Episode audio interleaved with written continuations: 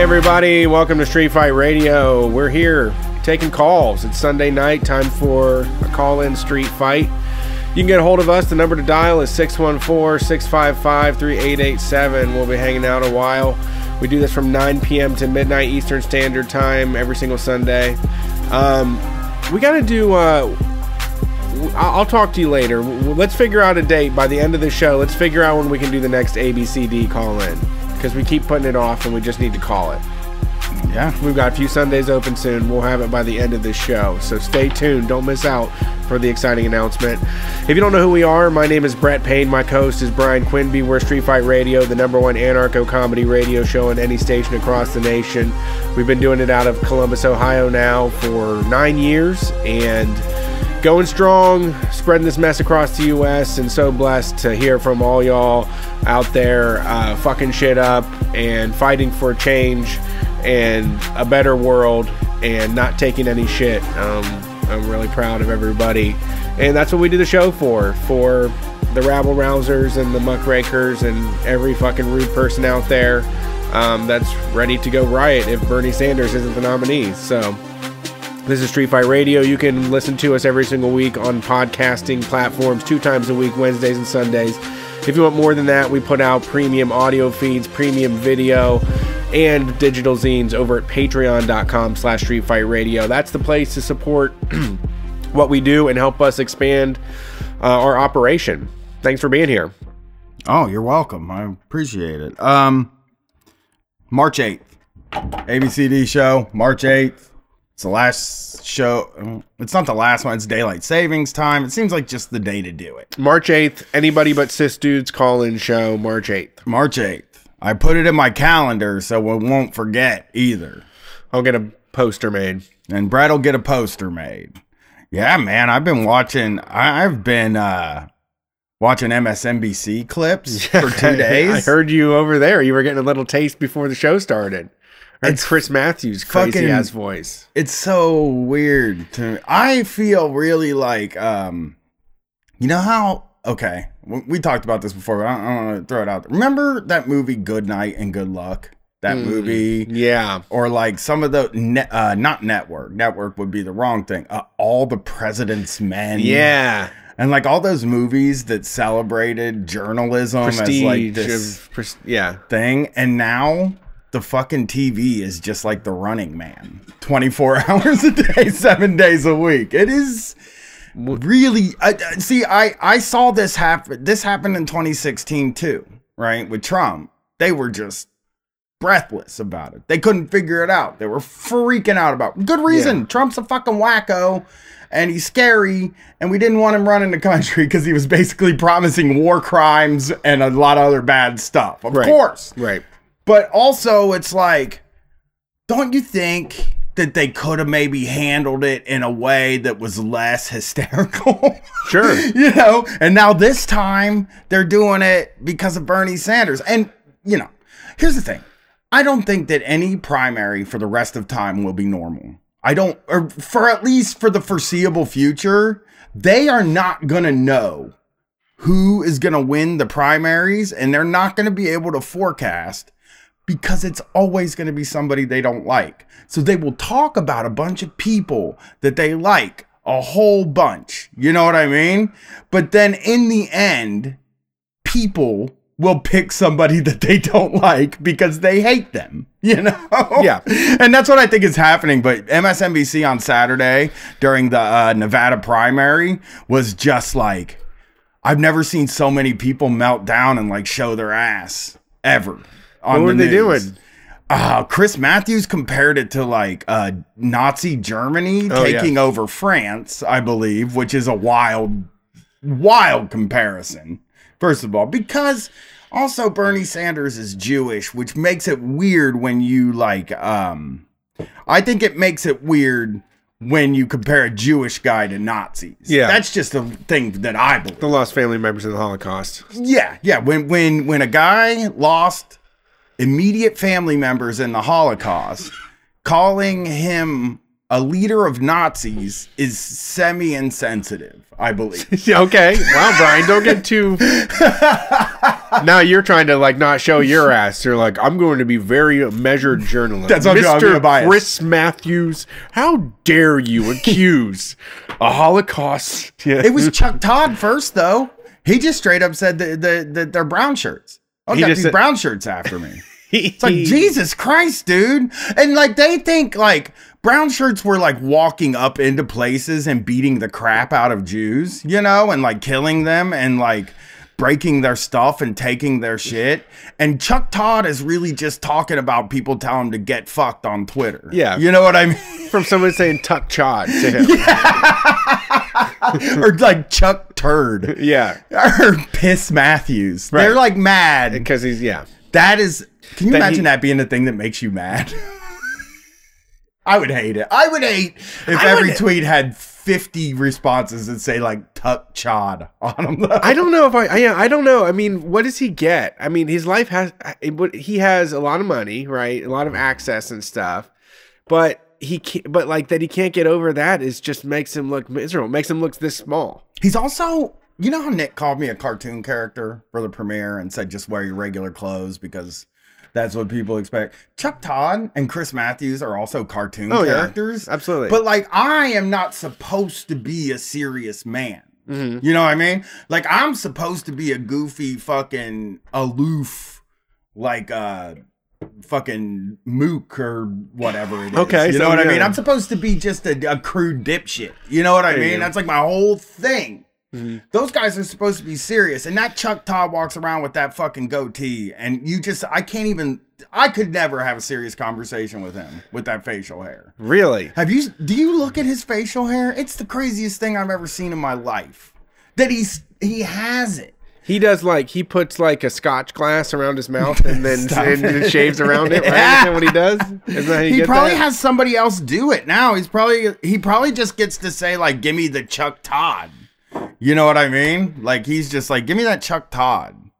Yeah. I also yeah he's a he's a miserable looking guy. Oh, I know, man. He just looks he looks like like, the- his he looks like his underwear smells bad to me. Yeah, you know what I mean. Mark underwear. Chuck.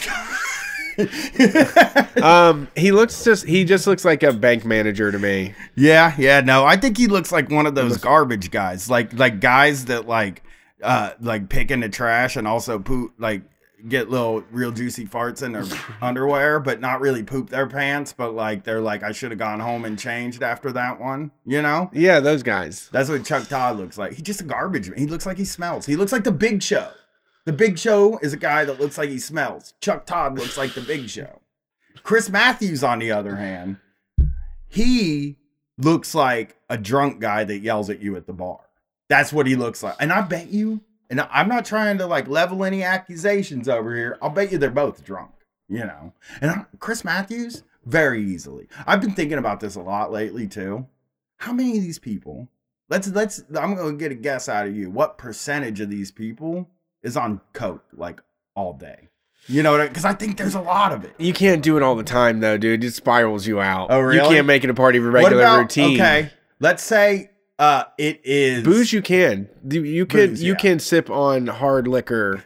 Especially if you have to go in front of people, it does make it easier. I mean, I definitely utilize it for that. What about cocaine on big primary day? Like so Yeah, Super oh, yeah, Tuesday. sure. What percentage of these people is doing? If coke? you, I mean, you probably need a lot of extra time. Yeah, I mean, I mean, you, like you have to like do put a lot of extra time in for this bu- bullshit. You're gonna be up all night spinning webs of lies. Red Bull isn't gonna do the trick. You know. sure. coffee isn't gonna fucking do the trick and these people are like sweating all the time too Yeah. when you watch them you just see them and they're like this guy's sweating Yeah, He's I don't nervous. know. I'm certainly I would go there. I would use it if you think I. you'd go back to your dressing room and just do a couple lines in every commercial yeah, bring you back and you're just getting more and more intense as the night goes on I'd be fine. i mean I I do a good. I do a good job. i just I feel wouldn't like when overdo you- it.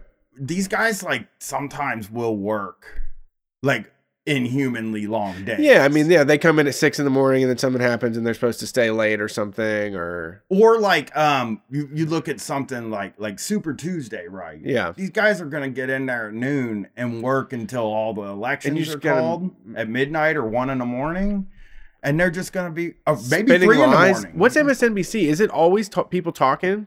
Yeah, uh, yes. MSNBC is technically not technically uh, technically is the wrong one. So here's the news stations now. I'm going to explain the news stations to Brett. CNN, they are trying to middle.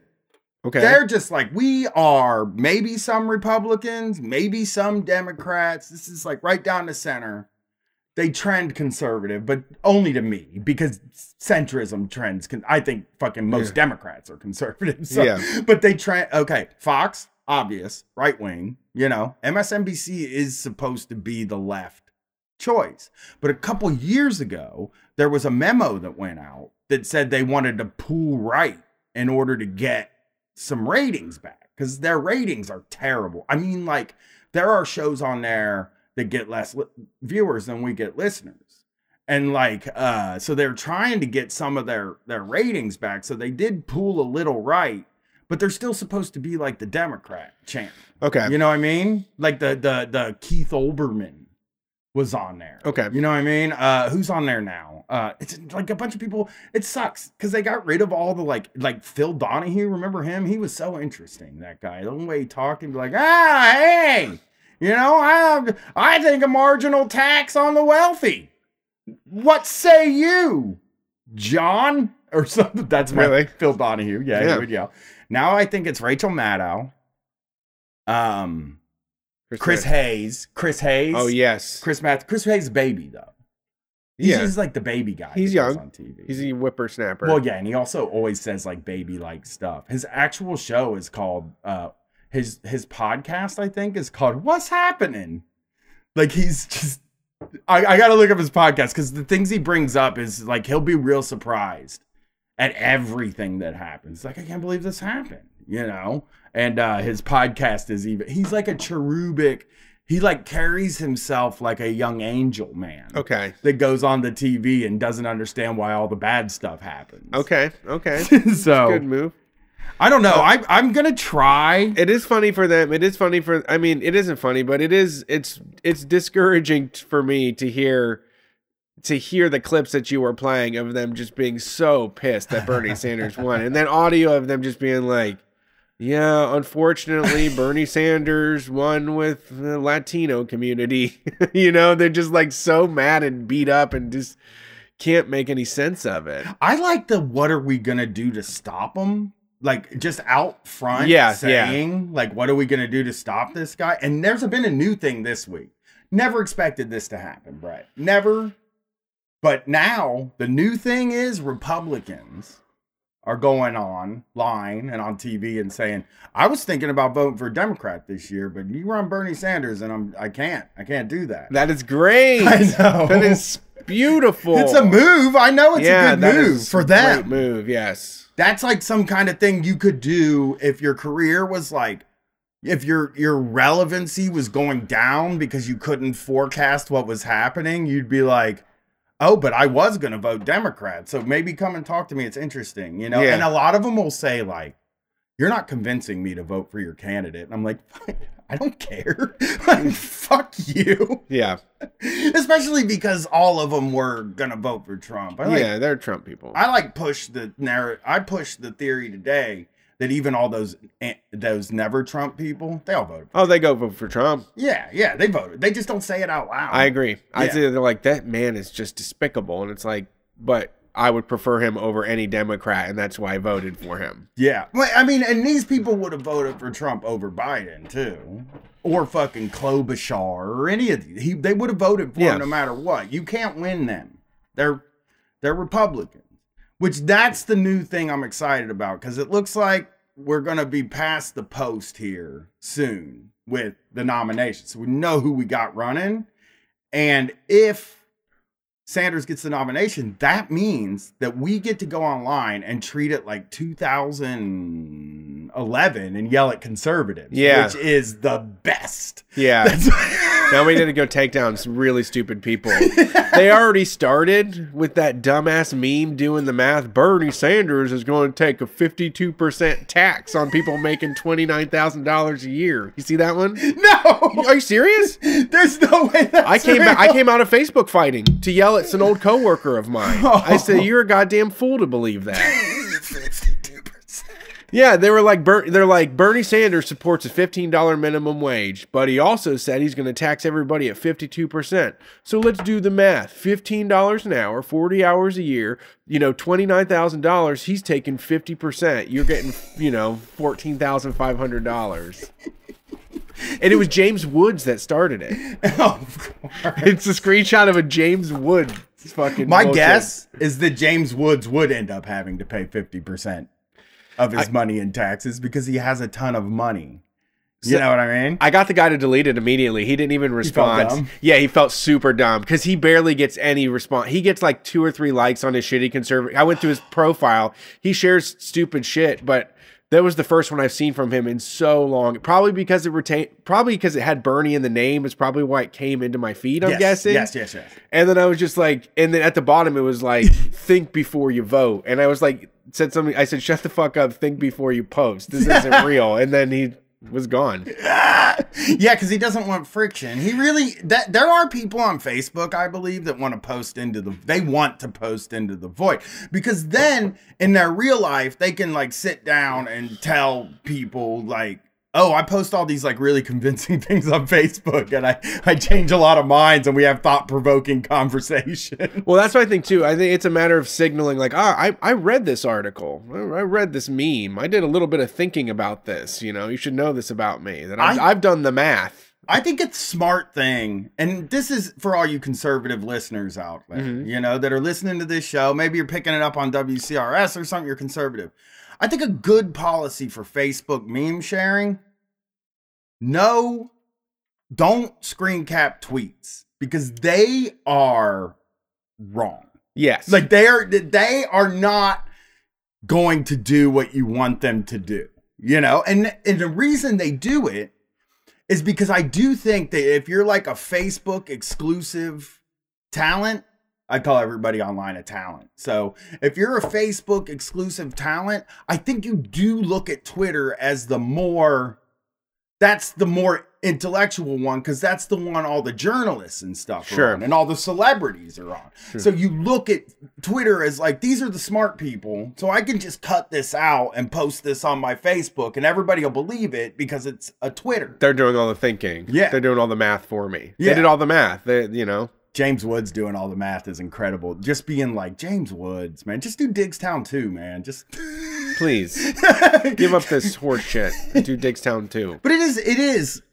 I I do like the idea. I do think it is I've already. the meme I have not seen the conservative memes yet. I haven't seen them go in yet. They're not They're ready. going to embarrass the shit out of themselves. Oh, I And They're going to look so bad over this. the the Facebook stuff is uh, the fights are going to be like pay-per-view level internet fights. Cuz I really think like when you start thinking about like the age of support of Bernie Sanders and Donald Trump you are going to see grandmas get disowned and yelled well, there's going to be entire TikTok. Uh, there's going to be entire TikTok sections of guys dressed up in their military outfits and accidentally shooting themselves in the foot. There's going to be gun mishaps while they're trying to run drills. Some guy, some guys like running through his backyard and trips and falls on his gun. which, which um I got a question for you yeah. Which convention are you more excited to go to? Because I have a thought, Um, but I don't. I I have a thought of which one, but I'd be interested in what your excitement level is for. Right, we're going to both the RNC in Charlotte and the DNC in Milwaukee, and uh, I'm wondering what you're more excited for. I'm kind of I don't know why, but I am a southern guy, I think. I like the peaches and the pecans and I like uh, greasy fried food. Okay, now let me. But Milwaukee has lots of greasy fried. Milwaukee Oh, has way better food for me. yeah. Milwaukee's an incredible place because they are one where like you can go and get like a half of a pig's face for your friend and then they'll have a vegan half of a pig's face. they do. They do. They got great food there. Milwaukee has like really good vegetarian options too. vegan head cheese. But here's the thing about I'm not talking about the cities. What do you think the atmosphere where who do you which convention do you think the atmosphere will be better around? Cuz here's mine. I'll just give you mine right off, okay? So I went to both last time.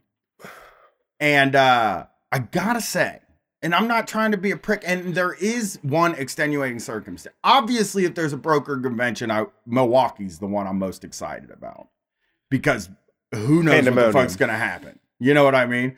But the Republican convention last time was fucking wacky as hell. I mean, you get the wackiest fucking people in the world standing outside there for Donald Trump. People painting fucking murals of Donald Trump fucking flying the space shuttle Challenger and shit like that. You know what I mean? There's What- people dressed up in like all kinds of American flag shit just celebrate. And then there's always a black bloc that just comes rolling through and starts yelling at old people. It's really a time. yeah, there's also a lot of dark money there. So you have like the teens for Trump that are, you know, they fill a gambling bus full of old people to come up there and do a teens for Trump booth or something. Friends something. of Coal. There were so many Friends of Coal dinners at the RNC that we walked by where it was just ghouls in suits going into a restaurant to eat in honor of Coal.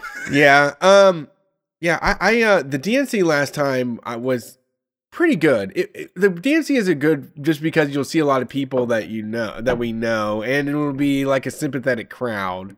And I think there's going to be a lot of wild ass people there, which is nice because you know, like you see somebody that like you know has that kind of uh, glint in their eye that they're you know here to cause trouble, you know, to raise hell. There's going to be more of that. And I- the Republicans just are, I I mean, they just are an embarrassment. That's the thing. That's what I was saying to you actually uh, yesterday was that Jordan Peterson is a fucking wreck, and all of their all of these right wing people over the last four years, the last you know eight years really haven't been able to maintain any sort of like Celebrity. stable footing. They can't. They get fired. They get embarrassed. They are all fucking perverts and weird offs, and they can't keep the grift going. They can't just have a steady, steady, in steady, uh, you know, a steady career when it comes to that being a talent online. Yeah, you're an online talent, and but I think like, see, I think like something that you have to keep in mind for the conventions is that like, so we went to a few parties for the DNC last year because there were parties that me and well, actually, okay, there were parties that the Chapo guys were invited with that they snuck me and Brett and Stefan and Robin into. Yeah. but uh, Yeah, we to the nib party. yeah, so we went to a few parties and stuff, but like uh and we went and hung around the arena and we went and walked around quite a bit and stuff like that. And it was it was like uh um it was like a dead sort of atmosphere. It's like we were having the best time of our life. This is the first time we're hanging out with people that we were we are actually friends. This first time I met Will. The first time I hung out with Felix. And uh, the first time I hung out with Stefan and Rob and all those people. This is like the first time I was meeting these people. I'm having this like really great time. But I do feel like the vibe there felt like a death march. Like the actual, like outside of the arena, like everybody was so depressing. And also at the Republican convention, Alex Jones put on a big show on a stage where he had like Diamond and Silk and he had uh, Milo Yiannopoulos. He had all those people come up. All those fucking conservative freaks showed up for Alex Jones. Plus Eric Andre came and interrupted it and ruined everything. And it was just like uh this is a fucking circus. This Trump shit is a fucking circus. You know what I mean? It's just like at the my favorite event.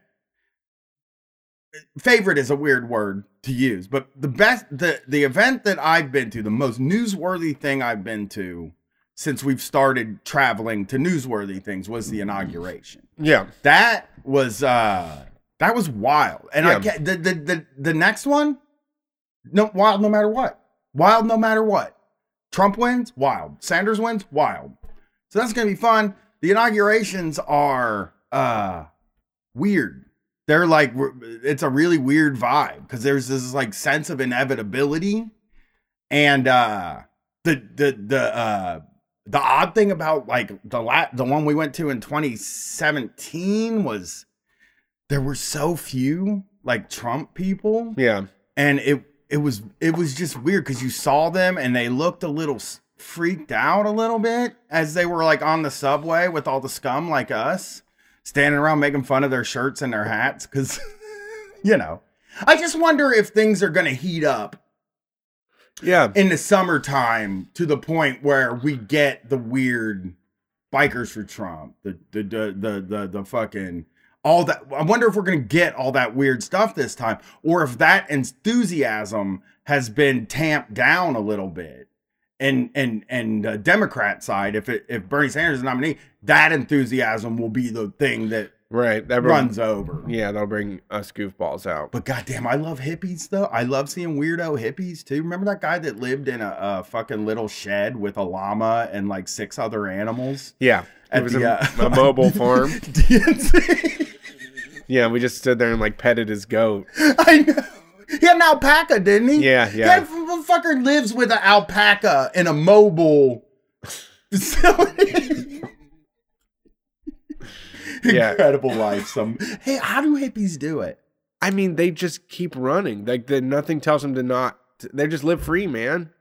They just have no governor on them. But how do As long as they don't have kids. But if you're just like, I don't mind. I like the animals. You know, of people I don't like. Right. So I was listening to I don't know how you can sleep with animals like that. I don't either. I ugh. I was listening to a show a couple weeks ago, and this guy was talking about this like, which I want to do it now, because I'm but I'm nervous and I can't remember the name of it. I'll have to look it up. But there's this convention for hippies happens in a national park every year.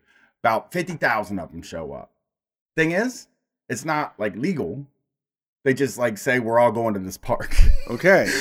and they like so they have to like dig latrines and stuff and they just fill this park and have like a rave and like do drugs and they like hang out and they're just hippies. Now it was moshe kasher that was talking about it when i heard it and he said it's the worst experience he's ever had. And i was like i would love to have that bad experience. Like i would love to like Have somebody come up and hug you and they're covered in mud or something. Dude, this woman, the story he told was there was a woman who was hugging everybody and she was obviously like rolling pretty big and she just took off running through the crowd and he saw her running and like stopping to hug people and like shaking their hands and stuff like that and then stepped right into the, the latrine and was up to like her chest and shit and then See, this is the beautiful part, though. This is what made me want to go. Another woman jumped in and pulled her out and helped her get cleaned off. And I was like, so I hate hippies, but like being a being a like a, a, a jump in shit to save a person you don't know Yeah, person. yeah. that's yeah, that's because. I would have just stood and looked. You're like, like, mm, damn, damn, damn, it almost hit your mouth. Damn, girl. You, yeah. Damn. Don't get that near your orifices. yeah, yeah. Close your eyes. Somebody grab her by the armpits or something. That is like a big nightmare to me, the porta potty thing, because I saw it happen at Woodstock 99. what? It's because those things are full of doo doo. And if like the wind blows real hard, and if I always think the wind's going to blow and the porta potty's going to fall over and I'm to be in it? it. Yeah, yeah. I Oh. always think that. That's like one of my irrational kind of panic attack things when I'm in one. I'm always like, if that, or if a car like veers off the road or something and Yeah. hits it, knocks it over, or if Jason knocks it over while I'm in it just because he thinks it's a funny gag. Yeah, yeah. Love shoving, pushing those things over. We used to do it a lot. That's why I said Jason. We used to push the fucking porta potty over all the time. We used to want to do it with somebody in it, but we got too. I think we were like really bad. Obviously, we were pretty bad people, but I think we were too good of people. Like we still had like a shred of humanity that was like, okay, let's let's like not push the porta potty over when somebody's in it. Yeah, yeah. No, that's true. No, that's funny. I know. I agree. I, I didn't. I didn't. I didn't do a lot of attacking strangers, but there was this story of one of my friends who was this like really buttoned up kid that I thought was a nerd, and he got a paintball gun because they trusted him with a paintball gun, and he went out and knocked on people's doors and then shot them with the paintball gun when they answered the answer. And I was like, uh, you can't play like that. Like you can do do that to your friends and shit, but they're calling the police on you for that shit. So Jason might remember. Jason, I know you remember this. I don't know if we knew who did it. It was not us, but somebody burned a porta potty to the ground Oh, really? over at the elementary school by our house. You like walk. Oh, Jason knows who did it. Okay, was it one of our people? Yeah, kind of. Okay, so one of our people burned a porta potty to the ground. We walked over to the school the day after they burned this thing down, dude, and it was just a a, a like melted goo Yeah. on the ground. There was like it, they burned it all the way to the ground, and I was just like, that is Impressive. over impressively over the line. That yeah, that is too line. much. Yeah. You can't go over the line, guys. If you're gonna go out and vandalize, let's let's keep it a gentleman's vandalism. We should have done this for teen. This is the real teen fight radio. Tell this to your actual teens. Yeah, for real. Like yeah. do annoying shit, but yeah, you can't you can't go across those lines. Yeah, I mean, you can. I don't even. I'm not even like opposed to property damage. Really, I No. Like necessarily care about that. I just let's All get some calls, man. Yeah, let's use on the phone. Thanks for calling Street Fight. Uh, welcome to the show. Who are we talking to tonight? Well, it is working because I heard that. It's working. I can't hear them. I can't hear them. Oh, either. I hit mute. I had my phone on mute. Like, Oh, Uh, we're trying a new sca- system, so you We scared us. just got a brand new setup. I was so worried. System's working. What's up? Who's this? I heard the beep and I knew who it was. I was like, I didn't go through the whole "Is this me?" thing. I heard the beep. I was ready. Thank I you. introduced myself. I had it on mute. I messed up. Your system's good. This is Lucas from Connecticut. How are you guys tonight? Great. How are you, Lucas? We're gonna be up there soon. Not in Connecticut. I'm very but We're excited gonna be for up that. there. Going to make it to at least one of the uh, one of the Northeast shows. We're gonna be in Portland, Maine. I think we're gonna be able to announce that. Brett sent off to get the poster done, and we are working on getting Boston booked. And I think we're gonna be able to announce that next week, probably. Not this week. We're announcing Florida this week. I think we can announce Hellfire 2 next week. Uh, what's up, Luke? Did I get your name wrong? Um, Because I was thinking of a Luke. Uh, I don't- Lucas, I don't, okay. I don't really get hung up on that too much, but yeah, it is Lucas. All right, Lucas, what's up? Uh, just hanging out. I was delivering pizza. Got home, called in. Surprised to be the first call. Uh, but I got a, a good Facebook takedown. Uh, uh, Brett was talking about uh, coming out of Facebook fight retirements or something. I got a guy to delete a post once. It was it felt pretty good. How'd it go?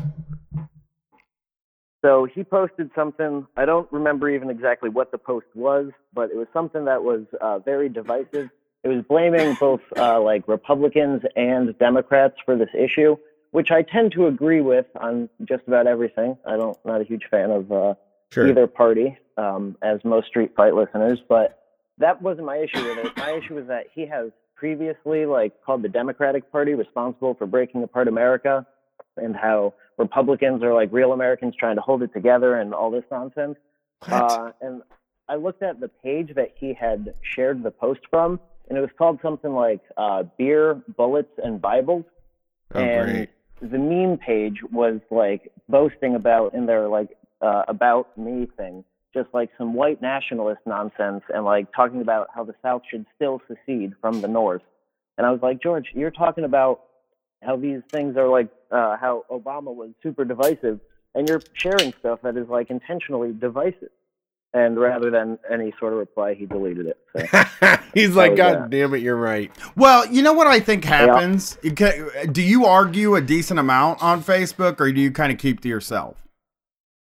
Um, I share a lot of like leftist stuff, but I don't typically engage too much with the people that comment because my Facebook is at this point like mostly scouting volunteers from when I was a professional Boy Scout and street fight people. So there is some some clashing happening in the comments, but it is not. I, I don't. I tend to not participate too much because I do know these people in real life. Yeah, that's what's funny is uh we were just I was talking to this with uh, Natalie about how um like the the crossover from people that you know and to see a fight break out in like your comments and you don't have to do anything um because you don't want to get involved but if you do have a bunch it that I had that change in mind too where like I would post like uh I would post some sort of article and make a bold statement and an in-law or somebody from work would comment and there would already be like eight street fight people that are like just just dressing them down. I'm like, I don't even have to fight my own battles anymore. This is fucking great. So here's You just Um, have you just need pot you need a street fight posse on I your think- Facebook. I think some people Yeah, one uh, one street fight commenter told one of uh, the scouting people. He was actually a scouting coworker of mine. He told him to uh, shop for a coffin, and I was like, "Damn, saying what I can." I know who that Wow. is. That's Love it. Jacob Anderson's catchphrase. Yes, he, it is. he tells that to all old people. I uh I I think like people. So I haven't fought in years, which makes me curious about what. I see. I'm not gonna go in on Facebook until we're we're unless I'm saying unless I'm not going in on Facebook until it's Bernie versus Trump. You know what I mean? I'm gonna hold off. I don't think there's I don't think there's any way I'm moving any you're we're moving anybody in the Democrat side, so like it's like whatever. But if it does become Bernie Sanders versus Trump, I think I'm going to lay heavy on Facebook again because I do like yelling at conservatives. It's like one of my top pastimes. I really get mad at them. Uh and uh I also I have grown into a better sort of uh Arguer. Not even yes but a lot of times i just know how to to uh have the kind of ironic distance it takes to not get crazy when you're in these things so it's like when they start talking it's kind of like maybe I'll I'll volley back and forth with a little bit of logic and reason, but at some point I'm probably gonna fucking say something rude and just make you go away. And I think that like probably now again, this depends on the nominee, but by September I will have the power that you had, Lucas, and you had Brett. I think if I really work at it, I will have the power to just comment on a post and get it deleted. Yeah, yeah. I have to build my power back up. I feel uh bad. I feel Why? sad for people. For who? Be- for like I feel sad for some of the like the the the the like not super passionate Trump people that are just kind of like, well, you know, he's Yeah. he's different. He's he's a he's a, an iconoclast. He's a smart guy or whatever like that. And I sort of feel bad for him because they don't know how stupid they look. hmm And they also probably don't agree with anything that Trump is doing. Right. So it's hard for me. Like, so with my father in law, I will fight him. Me and him will go at it. I promise that. But like, I think like with people I don't know, I tend to be more lenient because I don't know if they have ugly politics. I understand what Trump is, you know, and I understand that like a lot of Trump's uh uh uh supporters are fueled by a kind of just hate that's not and I sound like it sounds cliche, but what I mean is like just that like a lot of what they believe is just uh in order to piss off a certain segment of people where like I feel like a lot of what we believe is a lot of what I believe at least is that like I just want to help everybody.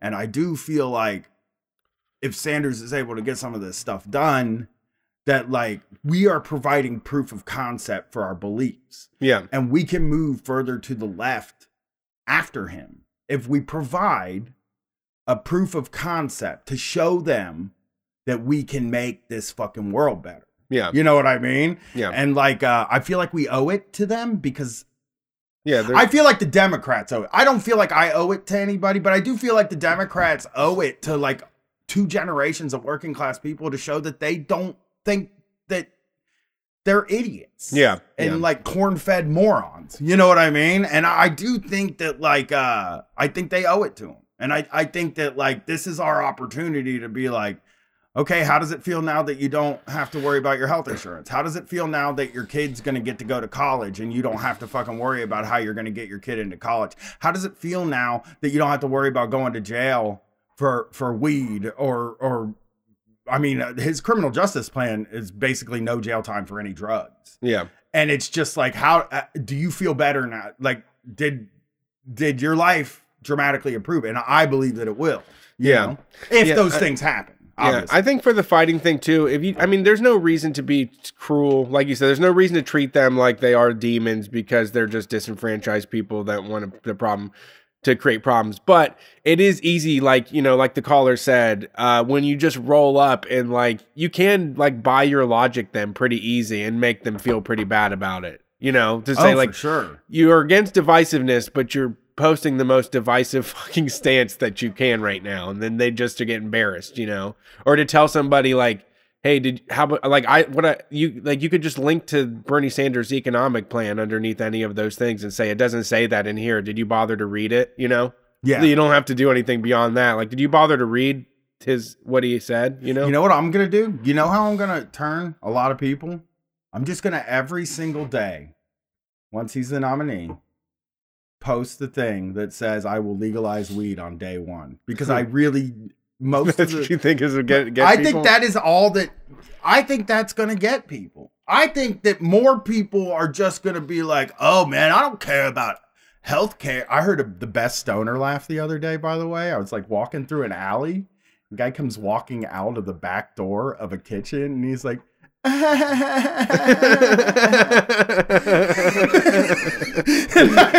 it made me like it cheered me up for like blocks. Yeah, oh, yeah. It was just like that guy's having They're so time. happy. Yeah, somebody said some probably somebody probably somebody fucking quoted Family Guy. Oh yeah, oh yeah. And he walked out the back door and was just getting a laugh about the Love it. Love it. That's a good laugh. I like fighting. I can't wait to fight the conservatives. That's, yeah, Lucas. that's the big glad to hear you put you brought the gloves out. You ready to fight again yeah, on I'm Facebook? glad to have uh, a, absolutely. I'm glad I have a bunch of street fighters that are uh, willing to put some Gen Xers that don't know what's up and baby boomers in their place, and also the occasional millennial that's just kind of confused. But um, my partner just got home. Uh, I'm gonna go say hey to her. You guys have a great night, and I'll see you when you're up in the Northeast. Hey, Thanks thank, for calling, thank buddy. you for your service. We'll see you. Thank you for your service, brave But soldier. yeah, I mean, like getting people to delete things is like such a small victory because only you know oh, about Oh, yeah. it. But boy, does it make your you feel good. Woo, like that is a high. You know, I get what I inside heard it, just lives inside of them. It's a guilt inside of them because they I can't know. even tell somebody that they feel guilty. They can't get it off their chest because they go to somebody and say, "Hey, I posted a completely wrong thing," and someone pointed it out. Like that would make them feel better to just say it to somebody, "Hey, I fucked up today," but they can't. They just have to let it turn into a little ball of cancer inside of them. so I heard something today uh that it's only good for the posts, really. But like I, I heard a rumor earlier today that uh Kamala Harris might endorse Bernie Sanders. And it gave me such a high Yeah. in my heart because I cannot wait to see the meltdowns. I am, if it happens, look, I don't like her. She's a cop. Ooh, I love meltdowns. Though. the people that her supporters are are very much never Bernie people. I No, no, I'm, I'm not gonna actually. I wouldn't. That's not unfair. I'm sure a lot of people liked her and then moved to Bernie, but there is still a vocal. Um, I've already. I mean, I am. I'm avoiding this. I promise I'm avoiding all of this, and I still see some sort of screen cap from somebody that said we could have had Kamala, but white men had to get what they want, just like they do every single time. You know, it's like all right. Hey, we didn't get what we wanted in 2016. Well, I guess we did. We got Trump. white That's men what really white men wanted wanted. Yeah, we really wanted to win for us. One of the sleaze bags. Let's get the next caller on. All right. Thanks for calling Street Fight. Who are we talking to tonight? I'm gonna check my DMs to make sure no one's in there. Hey, this is Daniel in Lin- How's it going? What's up, Daniel? Did you say in London? on. Ah, you're Oh, cutting yeah. out. Oh, Olympia. I thought you said London. I was like, that's a that's a long distance one. What's up, Daniel? Well, uh, I figured uh, since there was someone from Olympia calling last week, I should uh, keep the streak going. Yeah, I like this idea. I wanted to wanted I wanna- to give the uh, Street Fight a early notice that the uh, National Network for Abortion Funds fundraiser will be launching next week. Next week or this week? You you cut out a little. Uh, oh, it's launching this coming week. You're talking about through Narrow, the uh, bowling shit. Oh no. They're making it bowling folk. Oh, the bowling thing. I think we're losing you, buddy. Yeah. Oh my god, I got. I hope. All right. I'm gonna I- jump off then. Oh, sorry, night. Yeah, I'm having a hard time hearing. they you. gotta get those uh, towers fixed. I don't in, know. uh, yeah, Olympia. Olympia. God, That's I haven't logged into Facebook in like five days because I just avoid it. But I want to see what's going on there, and I just cl- 45 fucking notifications and seven friend requests. Like. Dude, the notifications are constant. They should turn them off because they're never relevant at all. They're just always like, "Hey, that post that you hovered over earlier has some new activity." I know, I know. That thing where, it, yes, exactly. Like I won't even click on the goddamn no, thing. but It's like they a know. post you're following, and it's like, I know, no, no, no. I clicked on it because I thought it seemed like bullshit, yeah, and then I just looked at it because I have a fucking high tolerance for bullshit, and now I'm dealing with bullshit. You know, I don't care. So we missed it. What's the abortion fundraiser thing? Let's check the chat. Maybe Nayrol, my man. Is it NARAL? Are they doing know. the the the bowlathon? We need to do that. We're always out of town. I bet we will be again because it's always around April and stuff. Um, so yeah, give money to your abortion providers, whether they be you know the big names or the independent. Yeah, Uh, get, get like the Indian indie Indies. abortion, you Yes, know, the indies, the all right. Uh, thanks for calling Street Fight. Who are we talking to tonight? I'm talking to Sarah. What's up, Sarah? How you doing tonight?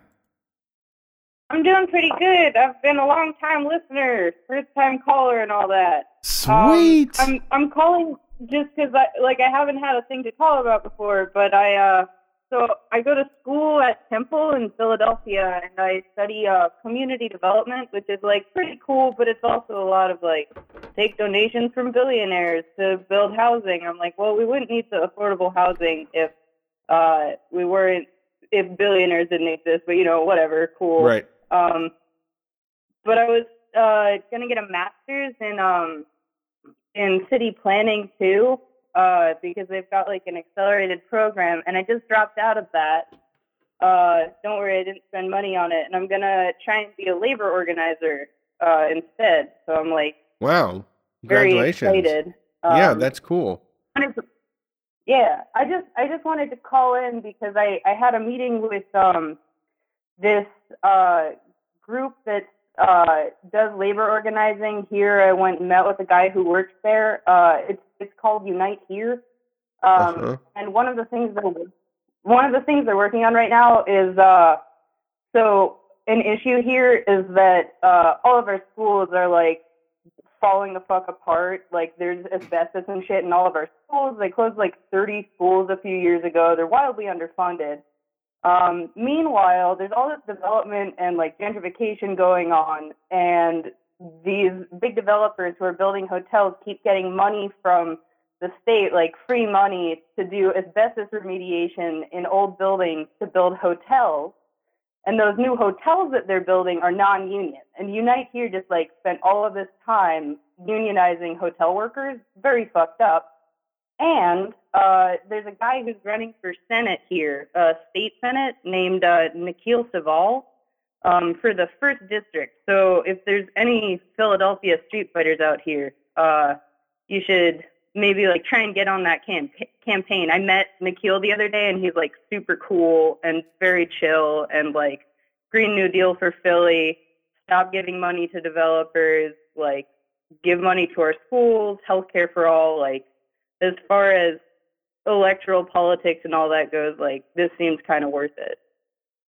Sweet. That Yeah. sounds great. Yeah, that sounds awesome. I'm glad you you found something that uh, to be that fit was more in line with your interests. I guess that is uh in like uh the sometimes you find out that like you know like you said the you're just careerifying like charity from billionaires if you're doing this community community planning stuff. So trying to you know uh, making more direct change it sounds like good a good choice, and uh, I'm glad that you found a, a new option. Yeah, thanks. Cool. Sorry, I like I get nervous, so I just sort of started talking. But um, yeah, it's like the bullshit thing about philanthropy is that you're like taking this money from billionaires basically just so they can like feel good about themselves and feel good about the fact that they're like you know, oh, I helped build like, you know, 36 affordable housing units. Right. But affordable means like affordable to somebody who makes $30,000 a year, which is Mhm. like not what we're talking about here. Like 25% of people live below the poverty line in this city. We just need free housing. Yeah, we talked about it a little bit just on the uh, No Olympics episode I did as well. I mean, it's happening in all the cities. We have we have the similar situation going on here where there's like no air conditioning in our public schools, but there is all this development going on for zero taxes uh, all over the city. They're renovating shit, but they don't have anything for like the public good. But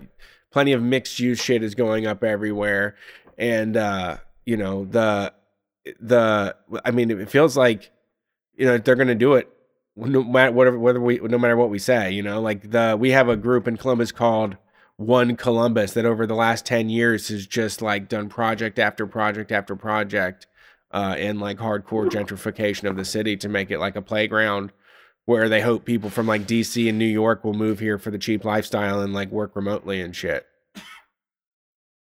That is also- literally what's going on here. Like people, there's all this. So I live in, um, I live really close to Fishtown, where Brace is actually with the, um, with uh, sorry, Brace with TrueAnon. Um, they're gonna be doing a show actually, like very. I'm going to the show. They're doing a show really close to here, and it's getting insanely gentrified. And a lot of the people who are moving here to live here work in uh, New York City, and they're just moving here because it's like cheaper than they can afford here. But I was just like looking at property listings for fun, and there's like million dollar houses going up in this neighborhood that like literally it's literally on the other side of the tracks. Like it's so cartoonish. It's like there are people who make like between zero and you know nine thousand dollars a year Right. like it's it's truly disgusting and we've got we've got the same thing we've got a 10 10 year tax abatement here so any new construction or like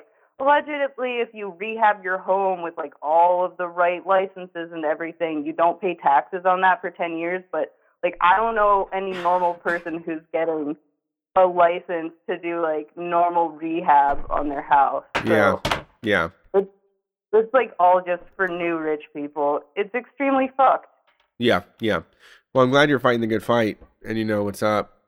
You know, no longer Yeah. living in the dark. Um, do you mind if I plug the Nikhil thing just like one last time in case anybody's in Philly? Absolutely. Hey, and we're gonna be in Yeah, Philly so- too. The tickets are going on sale secretly this week. Pre-announcement. Oh, awesome! We're playing some place Oh. called like Jim Billy's or Johnny something. Brenda's. Johnny Brenda's, and it's Hellfire that is, that's tour. where TrueAnon is playing too. Oh, okay. Um, Yeah, perfect. you're gonna be in Fishtown too. I love There's, uh, Fishtown. I've been there. here. I've been there. Yeah, you we guys know can go to the L Fishtown. Bar. All right. Well, we're going to be there with the District Sentinel Sams and the Trillbillies doing Hellfire 2. It Oh, is Yeah. the kickoff of Hellfire 2. Actually, it's the 1st I'm show. so fucking psyched. I oh. hope so. It's going to be Can great. I ask when it is, or is that a secret still? What? I think it's April 29th.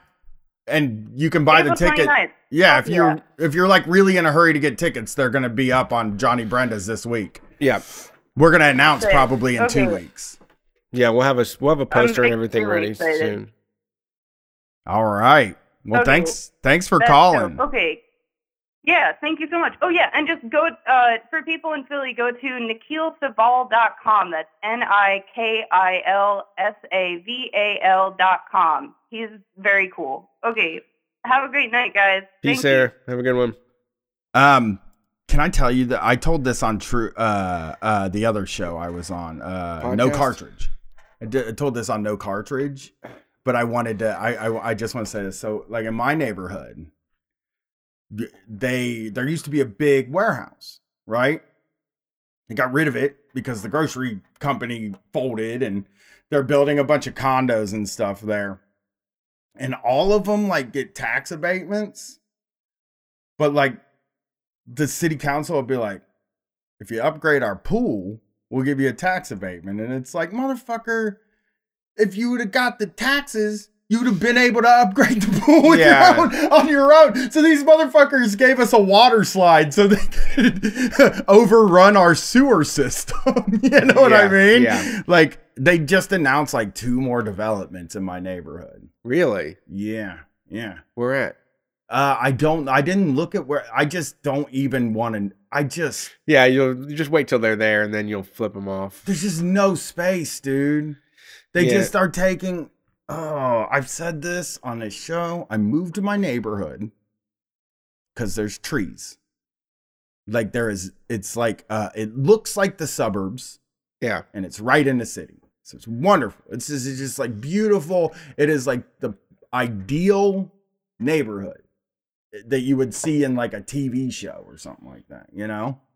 And now they're cutting all the goddamn trees down so that they can widen the road so that Nationwide Insurance can build another fucking building there And get more people in. to get more people in. And they're building condo, like huge condos. Condos just everywhere. And oh, I know where the new development is. It's right. They knocked down a funeral home. And then they're just putting a tall condo, mixed use condo development right there. It's just like, we don't need any more. We're done. We're full. Not Grandview in particular, but I think we got enough places for people So to live far, now. yeah. Let's do the consensus and then match that up to how many residences there are. I like it. I like the idea of let's count how many people are here and then we'll count how many houses. right. And you can build a new house when there's not when when all the houses are taken up. We're going to let you build a new house, but n- not until then. And I guarantee we never get to the new building. No, when then we never. It just doesn't happen. Because fucking there isn't enough people and they just want to keep building. I was just having this conversation with my daughter where she was talking about nuclear power and coal power. She's like, What's your opinion on that? To me, you know? And I was like, Eh, just nuclear seems fine to me because I've heard that from smart people that it uh, seems okay, except for the waste is kind of bad, but coal is terrible Yeah. and stuff like that. And I said, uh, but nobody wants to live by it. And you know what? The reason we're not getting any of this stuff, capitalism. They like the coal. They like burning shit. That's Yeah. just the way shit is, you know? And because my wife was like, well, you really would rather have wind and solar. And I was like, good fucking luck. They ain't gonna make, they don't make the kind. See, what the power companies want is you giving them some money every single month forever until you die. Yeah. They don't want you to just buy solar panels and then they have to give you money when you feed energy back in to the grid. Yeah. Or like windmill. They don't want to give you fucking I would put a windmill in my backyard any day. I'm not one of these fucking people, these rich people in Martha's Vineyard, which me and my wife have been uh, scapegoating since probably the 90s. Okay. We've been yelling about these people since the night. What I happened? Guarantee it. So in Martha's Vineyard, and this is just something I heard. I don't even know if this is true. This is great. Yeah. Yeah, this is really, but me and my wife talk about it all the time. Just cuss and spit at rich people. Uh, they wanted to put windmills in the ocean by Martha's Vineyard. This is just out there, like Yeah. way out there in the ocean. You got yourself a big windmill, and it's fucking generating power for the grid. And apparently, these rich people were like, eh, I don't want to look out my window and See, see a windmill in the ocean. And it just that was probably my first like leftist is really righteous kill leftist the rich. anger because it was just like fuck you man do you know what i gotta you know what you don't fucking get to control what happens outside of your windows that's how i feel it's like if they fucking put a goddamn oil derrick in front of my house they put one there i don't know what to fucking do you know yeah, they shouldn't. I don't want them to. My aunt one time though, uh, really, she's she's wild as shit. This aunt, I never talk about her. You probably haven't met her or anything. Uh, she um lives near Denison University because she's a librarian there. She's a Reform Party volunteer, and she lives on a farm. She has no TV and uh, no internet. They they just don't Yeah. it's just books are enough and pipe organ. She got a big pipe organ in her house. Okay, cool. And they ride around a tractor and they Just, dig, yeah, dig in the dirt and shit. yeah, you know, they don't like grow shit. crops. Okay. That's not like they're farming. Okay. You know, they just have a bunch of fucking land and then they, They grow some of it. their own stuff. Yeah. Okay. Uh, they wanted to put a Verizon uh, uh pole on her property, and they just kept offering her more and more and more money, and she fucking turned it down. They never got to build that Verizon tower, which to me, I bet you they probably just build it on a lot, like. One over, Sure. but at least she fought. I always like admired. First of all, I admire anybody that doesn't have a TV. That I'm impressed with. Okay. Hasn't had TV since the 80s, dude. Never owned one. Thought it was poison. Did. Her kids would come to our house on holidays and they would just be like flies up Yeah. to that TV, Oh, yeah. dude. Just That with their damn faces on- kid's head would be on the TV, like, oh my god. Didn't matter what what was on. Football, he's like, fuck it, it's. TV. I love this. Yeah. Weird it's kids. exciting. Ended up being weird kids. I mean, that's not not at all surprising. I mean, probably normal, but not for like the us. Like they're mm. probably they're un- okay. I'm not, I don't want to speak. I mean, them. you don't want to say normal. No, I know. Any by any I- stretch. of yeah, I don't. I don't. I know. I don't. But I'm just saying that like it. Our kids are just. We are accustomed to having one million pieces of information shot at us every moment of our life on every surface we look at. Yeah. And if you avoid that, I think that like the stimulus, the brain might be able to chillax a little bit Well, they're more. in college now. You think they fucking going butt shit crazy? Oh like, You yeah. think they're just fucking oh god. just J and O and They're like looking knocking at, on knocking on people's doors and shooting them with paintball guns. Is what they're doing. exactly what they're doing. It's gotta be nuts. I don't even know if they homeschool. Do you know if they homeschool? They dumped my grandma's ashes on their land too. Oh, that's tight. Well, I wouldn't put- I'd never just like, "Fuck it, You don't want to live under one of those towers, though. I wouldn't want to live under that. I I would make you give you a brain tumor, man. dude." I would let him. And, You want a brain here's the deal. tumor? No, I don't want a brain tumor, You would just but I want a whole bunch of money, And and, I would just get the fuck out. You know what I mean? Yeah, we were. T- it's funny the Martha's Vineyards thing came up because I was talking to somebody about how uh, there was that old trash. Bur- there was a trash burning like waste place in the South End, and they ha- like there was like a, a a city forum and all this stuff, and they're like, you know, please stop burning fucking trash. We're right here. we have to breathe it and fucking because apparently they weren't burning it at like a, incinerating it at a high enough heat, so there was all these like extra things that were being you know left behind in the water and the soil and everywhere and it's like could you do that somewhere else can you take that away where like there ain't people living at They uh I Frank Road, is that what you're talking Yeah, about? yeah. So I, I knew this dude growing up and we had to write in our journals in the fifth grade. And uh this dude just dumb as a fucking box of rocks. He's a good friend of ours growing up. Uh, not a good friend. We hated him most of the time, and then sometimes we liked him. But anyway, he uh I remember one time in his journal. Oh, okay, okay, yeah. so one time I looked at his journal and it said things I hate because we had to write about things we hate.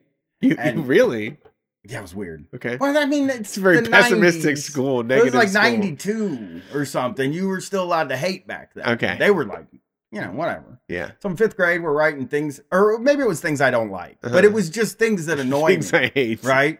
And I wrote like a whole eloquent thing about some, not eloquent, but you know, I wrote a whole thing about something I didn't like, you know, because I like writing. This motherfucker just made a list and it had three things on it Frank Road, sausage, and Huey Lewis and the News. Frank Road. Frank Road.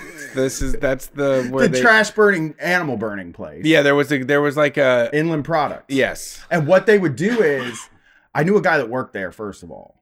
And he said sometimes he would get really frustrated and he would just go out and he would kick a dead pig. And I was like, this is what working people do. This is crazy. yeah yeah that's uh It's dead yeah I already. I- They also had to put us, this is, the South End's such a great part of Ohio. This is why I want our office on the South End. They had to put a sign outside of the plant that said, we do not accept dead animals. right Motherfuckers would just pull it up and throw dead animals over the fence. It was a rend. Yeah, it was a rendering, It's a rendering plant. Yeah, Yeah, it just smelled over there, and and like he hated it, and sausage, And which sausage. is an odd thing. Weird choice. Yeah, don't like that. And then Huey Lewis is, I mean, that's I a like, bad choice too. I mean, I mean, I kind of like Huey- him now, but no, no, no, no. I'm saying that's a bad choice to hate Huey Lewis.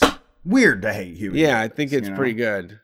He's not Like if you listen to it by yourself bad. and don't let anybody else. yeah, know. don't play it out loud. Yeah, don't at a cut it on for a party. Yeah, don't fucking try to be But when you're, ironic you're a in your, if you're in a towel and you're getting ready in the morning, absolutely. telling people to just be private with their likes. Yeah. Uh, take the call. I'm gonna grab that chair because I'm in a bad one. Oh yeah. Brian uh, keeps falling. The uh, the chair keeps adjusting. It fucking does it every time. Yeah, it's just broke it, dude. Thanks for calling Street Fight. Who are we talking to tonight? Is it is it me? It's a skeleton? It's not a skeleton. I guy- didn't know that you were even on the Oh, phone, I'm man. muted. No, What- no, it's not a skeleton, Brett. It's Trevor. Hey, Hey. Trevor. What's up, Trevor? Oh, thanks, Brett. I appreciate it. Um, I just want to say that I've been listening to Metallica for the past four days. Woo. That's it. That's BP for you. This stupid show, man. Oh Yeah. my gosh, I've Wh- been listening to and Justice for All, fucking all the Kill 'Em All, uh, Ride the Lightning, Master Load? Puppets, You giving all Load a listen? albums. Ugh. Load and Reloaded? Uh, not yet. Those are the jams. No, Those are the ones. Yet. I've done Black Album too, but I all because of how much you guys have been talking about it. Yeah. It's so funny. Brett got a bunch of people because I've had a lot of people say this too. That Brett got him listening to uh, uh, Metallica, and then I now have a bunch of people saying curses to Brian. He's making me listen to Kid Rock. Like, like it's my fault. yeah. Oh. like we made ca- like we made catchy music. No, music. Kid Rock sucks, but Metallica is awesome. Like, So- me, like the how good they are, like those chugs and the way they shred. Every metal band that is around now owes everything to Metallica. I, mean, I say Dude, Pantera. you gotta hear- it just makes you appreciate how like metal so much more when you listen to that when it was out in like 86 you know before i was born Yeah, they're incredible. The old stuff is absolutely incredible. I love the I I really love the um the instrumental stuff like Orion I listen to like crazy. Like I'll just be headbanging in Yes, the i kitchen. listened to that in my car today brett yes absolutely man. But I got to say check out the It's- it's- um, check out the Hardwired to Self-Destruct which came out like in 2016, but there's the song there's a song called Hardwired really that is fucking good. Just the song Because, Hardwired. like- it, it it definitely is very similar to the older stuff, and that it's just like hard charging and uh, yelling. It's great. yes yeah no but like like i think like thrash metal like speed metal like that is all owed to Metallica, and like I want Oh. my metal to be fast and hard like that. Oh, Yeah, this will make you laugh. That is Slow exactly me. how it all started. You know, This will make Brian laugh. I had my first Megadeth fan finally slip in where they were like, "You need to stop listening to that pop oh, thrash." Yes. They said, "Stop listening to the pop thrash stuff. Listen to Risk by Megadeth." No, don't don't get into Megadeth for me. Just please. Let's not. Let's I not can't get go. into I can't do that. I got into Ozzy, which is totally perfectly fine, but That's accept- Megadeth is unacceptable. Nobody likes Megadeth, dude. Nobody. Well, actually, everybody likes it because we're gonna be at, we're gonna be on the guest list at the Megadeth show. So Yeah, actually, we love gonna be a lot nicer. They I'm gonna now. be like into it. Megadeth, but they don't really like Megadeth. You know, well, I'm gonna like Megadeth when I'm if I can hopefully try to get in and and and see Dave Mustaine live. I've actually seen him live once, and I really enjoy the song "Train of Consequences." It's the train of consequences. there ain't no coming back. That sounded good. That was yeah, good. it's totally. Yeah, Metallica. Uh, I like that everybody's like. I, I think 2020 is the year of Metallica. I've I've I've been Yeah, they're saying back. this, and uh, they're back in a big way. They haven't released an album or anything. Dude, but also they're not really doing it. Dude, I think Listen- like a really like a Ride the Lightning T-shirt, like black with that bright blue, like with just that logo on it. I think that's a hot T-shirt. I think we're gonna go back to like black metal T-shirts are gonna be in fashion Yeah, again. Like they've already- four, they're bringing that stuff back. Plus, now you guys are hype beasts all of a sudden. I see we're anti-social club. I see we're in uh, fear of God. I see you guys. What's up with that? I like it. I like the stuff. I, uh, uh, we're trying to we're trying to get into like little tw- we want 23 year olds to think that we're cool so that we can convince them to tear down the government I truly do. I do. Hell I do. yeah. I'm wearing Hell yeah. antisocial Oh, so, social okay, club I see. now. so right that now he's got that. I'm wearing an That's ass club funny. shirt on, and t-shirt, ass club t-shirt. I want their t-shirt that says ass club, and then I'm done with antisocial social social club. It just says ass club across the front, and I'm like, I want to be in the ass club. okay so uh, the other thing is you got to listen to that acoustic album with metallica too because they do disposable heroes and Yo, yeah, hell yeah. Let's go back to Metallica, Brett. Yeah. well, I just wanted to say, Disposable Heroes acoustic is fucking great. Disposable Heroes. Okay, Yeah. I'll remember that. So that's my that's the end of my Metallica recommendation. Sorry. I've been listening for a lot longer No, than four no days. worries. I'm in a spiral. Yes, yes. No, I, I, I'm down to get even more in depth with. So I appreciate, uh, appreciate the advice. But Yeah. I want, I just wanted to go on here to say it's the only reason I've been listening to fucking Metallica is because you guys won't shut up about it. So Well- that's, uh, and uh, I fucking love you guys, and you are the absolute best. And uh, I hope to see you guys when you come back to Iowa to the Hawkeye State. So Yeah. um, we loved Iowa. have a great night. I appreciate you having me on. Have a good one. Peace. Ohio, uh, Iowa definitely has a Yeah. lot of uh, Iowa vibes. Vice versa, definitely Midwestern. Lots of corn-fed people, and uh, it's also a place where, like, you know, there's lots of cool people there, but uh, people think it sucks, and that's kind of nice. You kind of like it that way. You just want people to stay the fuck out of your state and out of your business, so you can just do what you want. Uh, let's see who is on the line next here. Thanks for calling Street Fight. Who are we talking to tonight? Hi there, this is Jen. Hey Jen, how's it going? Um, um, it's going pretty good. I'm from uh. Denver. What was that? Hello. I'm from Denver. From Denver. Okay. Love Denver. Nice place. Yeah. Yeah, I'm a I'm a film student currently, just starting out. So, I'm I don't know. I just been like you know long time, first time, long time kind of shit. You know. That's great. Uh, Sorry, you- I'm I'm awkward as fuck.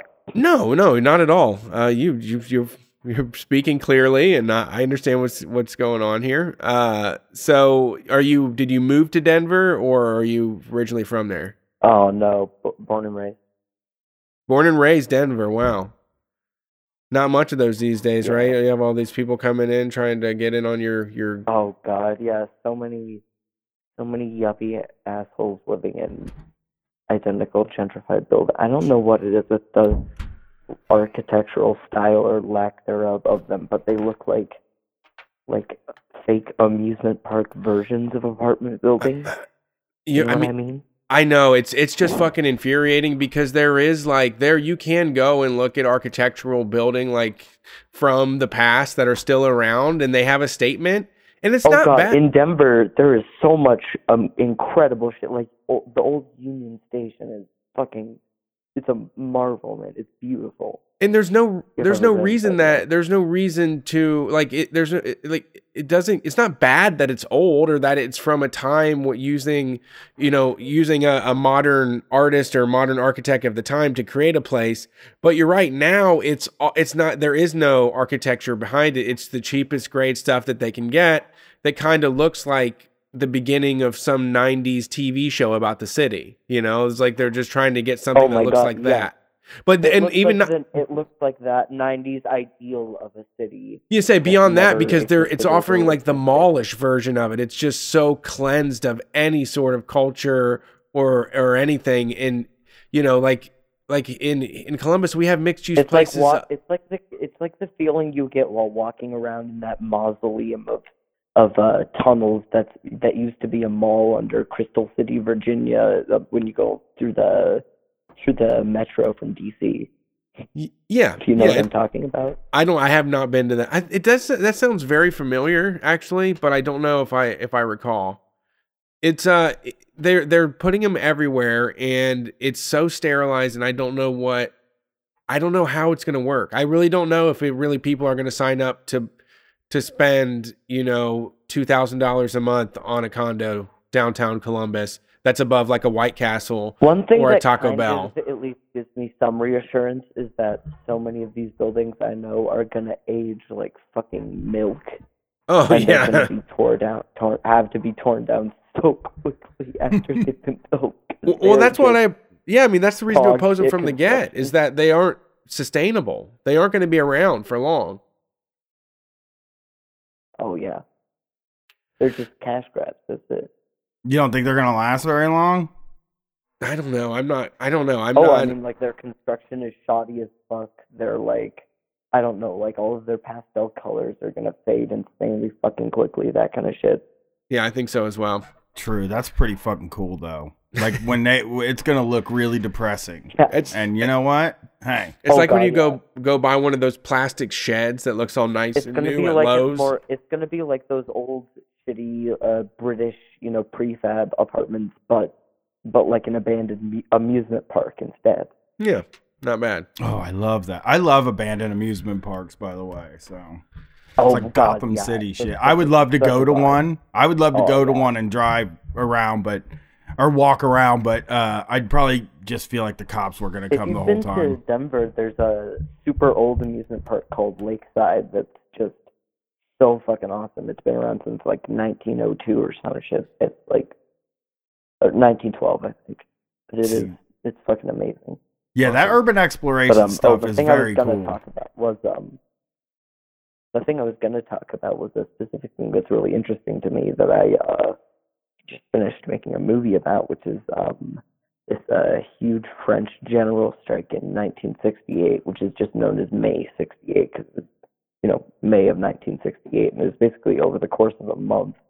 But over that month, uh, 10 million people went on strike. Estimated. It's kind of hard to estimate when it's that big. But um, and uh, De Gaulle, who was president at the time, he was old as fuck. He fled to this French military base in Germany called uh, Baden-Baden, and was like planning to have the military go in and occupy Paris and shit. But then he reconsidered and had this like glorious return and turned it into like this PR victory out of nowhere, basically. Yeah. Fucking crazy story, but yeah. What's the movie? Is there? You said there's a movie about it. Yeah, I just finished making it. It's called uh, Phantoms of the Communards. A, uh, Okay. percussive history of May 68. It's on YouTube. You can check it out. Sweet. I, I will check that out. I love seeing uh I love seeing like uh the the the, the old communist stuff that like the uh Oh The- God, yeah. There's so much of that shit. Like, there's I don't know the French. They go fucking hard with that shit. they really do. I we I Yeah. was talking about this like a couple weeks ago about like how you know that after 9-11 it was all like the French are a bunch of fucking cowards and stuff like that. And it's like yeah, those motherfuckers uh, every day I turn on, I, I look at like the news and stuff, and they're out fighting in the streets for their shit. And it's like, yeah, I don't think they're Yeah. cowards. You know what I mean? I think they're tougher no, than us. I mean, they. drivers go on strike every other fucking month, I know. and they'll It's. beat a motherfucker. Like, I saw the police fighting oh, the fire speaking of their, department um, there.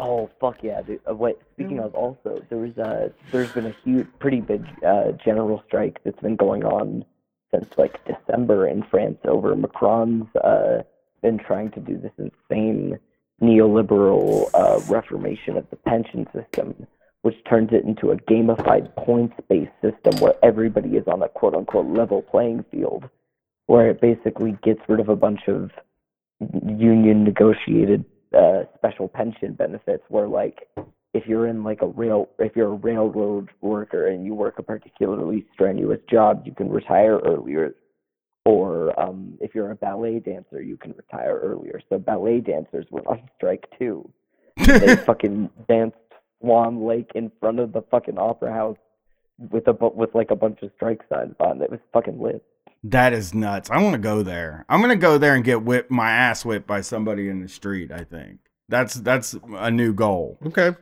Okay. Yeah, let's do it. Well, it's thanks. interesting. They're um, it's interesting as far as um, like bud there is like awful and super expensive, but hash is fucking everywhere and it's lit.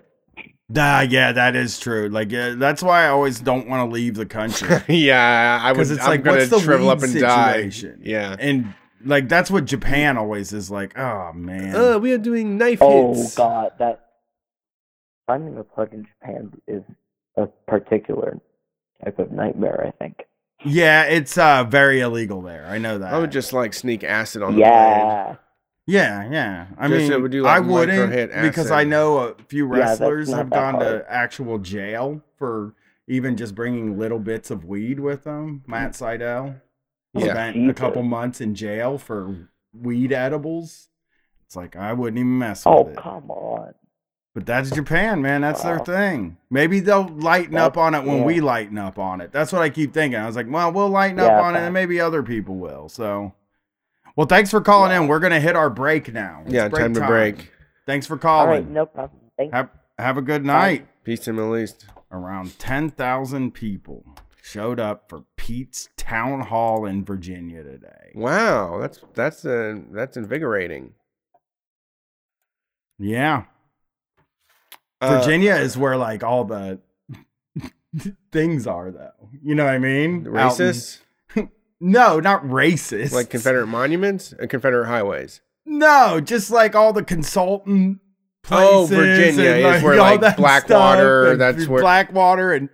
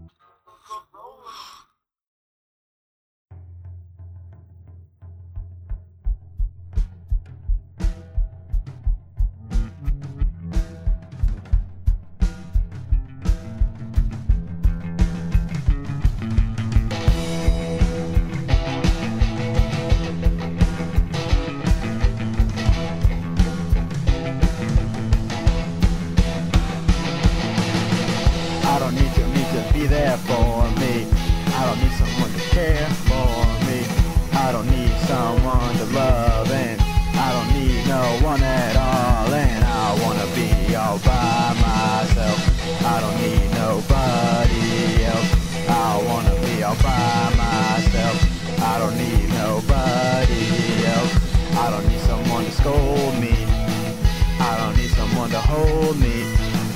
I don't need someone to love, and I don't need no one at all. And I wanna be all by myself. I want nobody else. I wanna be all by myself. I don't need nobody else. I don't need someone to make me. I don't need someone to break me. I don't need someone to love, and I don't need no one at all.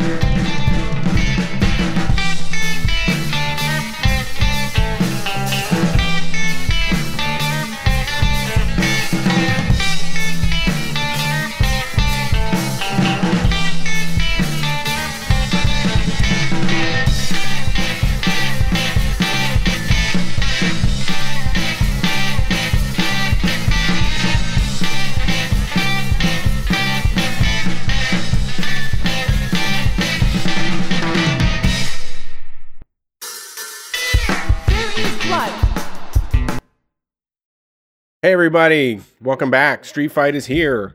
Uh, hope you enjoyed the music. Sorry about the cutoff there. Uh, that was Wasp Wasp Factory. You can find them on Spotify and other streaming channels. Wasp Factory out of Columbus, Ohio. Uh, thank you, Jordan. Uh, he came out on Wednesday night to the AEW Dynamite watch party with us and told us to check out the band. Asked if we'd play them on the show. I listened to it and immediately was like, yes, our people will love this. So check them out. They're Wasp Factory. Also, Street Fight music related. If you, uh, we got a lot, we got a ton of messages from people that asked about the closing song on the OnlyFans for the military episode, um, the one that Jake, Icy Jake, our audio engineer, did. Uh, well, we did pre-orders for his cassettes, and they are finally here. So if you want to support Jake and his album Terrorist Threats, we are selling tapes in the Street Fight store, store.streetfightradio.com. You will also get access to all the audio files and bonus material, uh, five bonus songs that aren't available anywhere else except for through Street Fight. So head to store.streetfightradio.com uh, to take advantage of that. Plus, you can get tickets for our show next Friday. Is it this Friday or next Friday? Friday. It's this Friday. Yeah, we got to do a show. Holy Friday. shit. This Friday is uh Street Fight Radio live in Columbus, Ohio at Ruby Tuesday. Just Brian and I, no guests, no music, anything like that. It's just going to be a regular old Street Fight show and a party.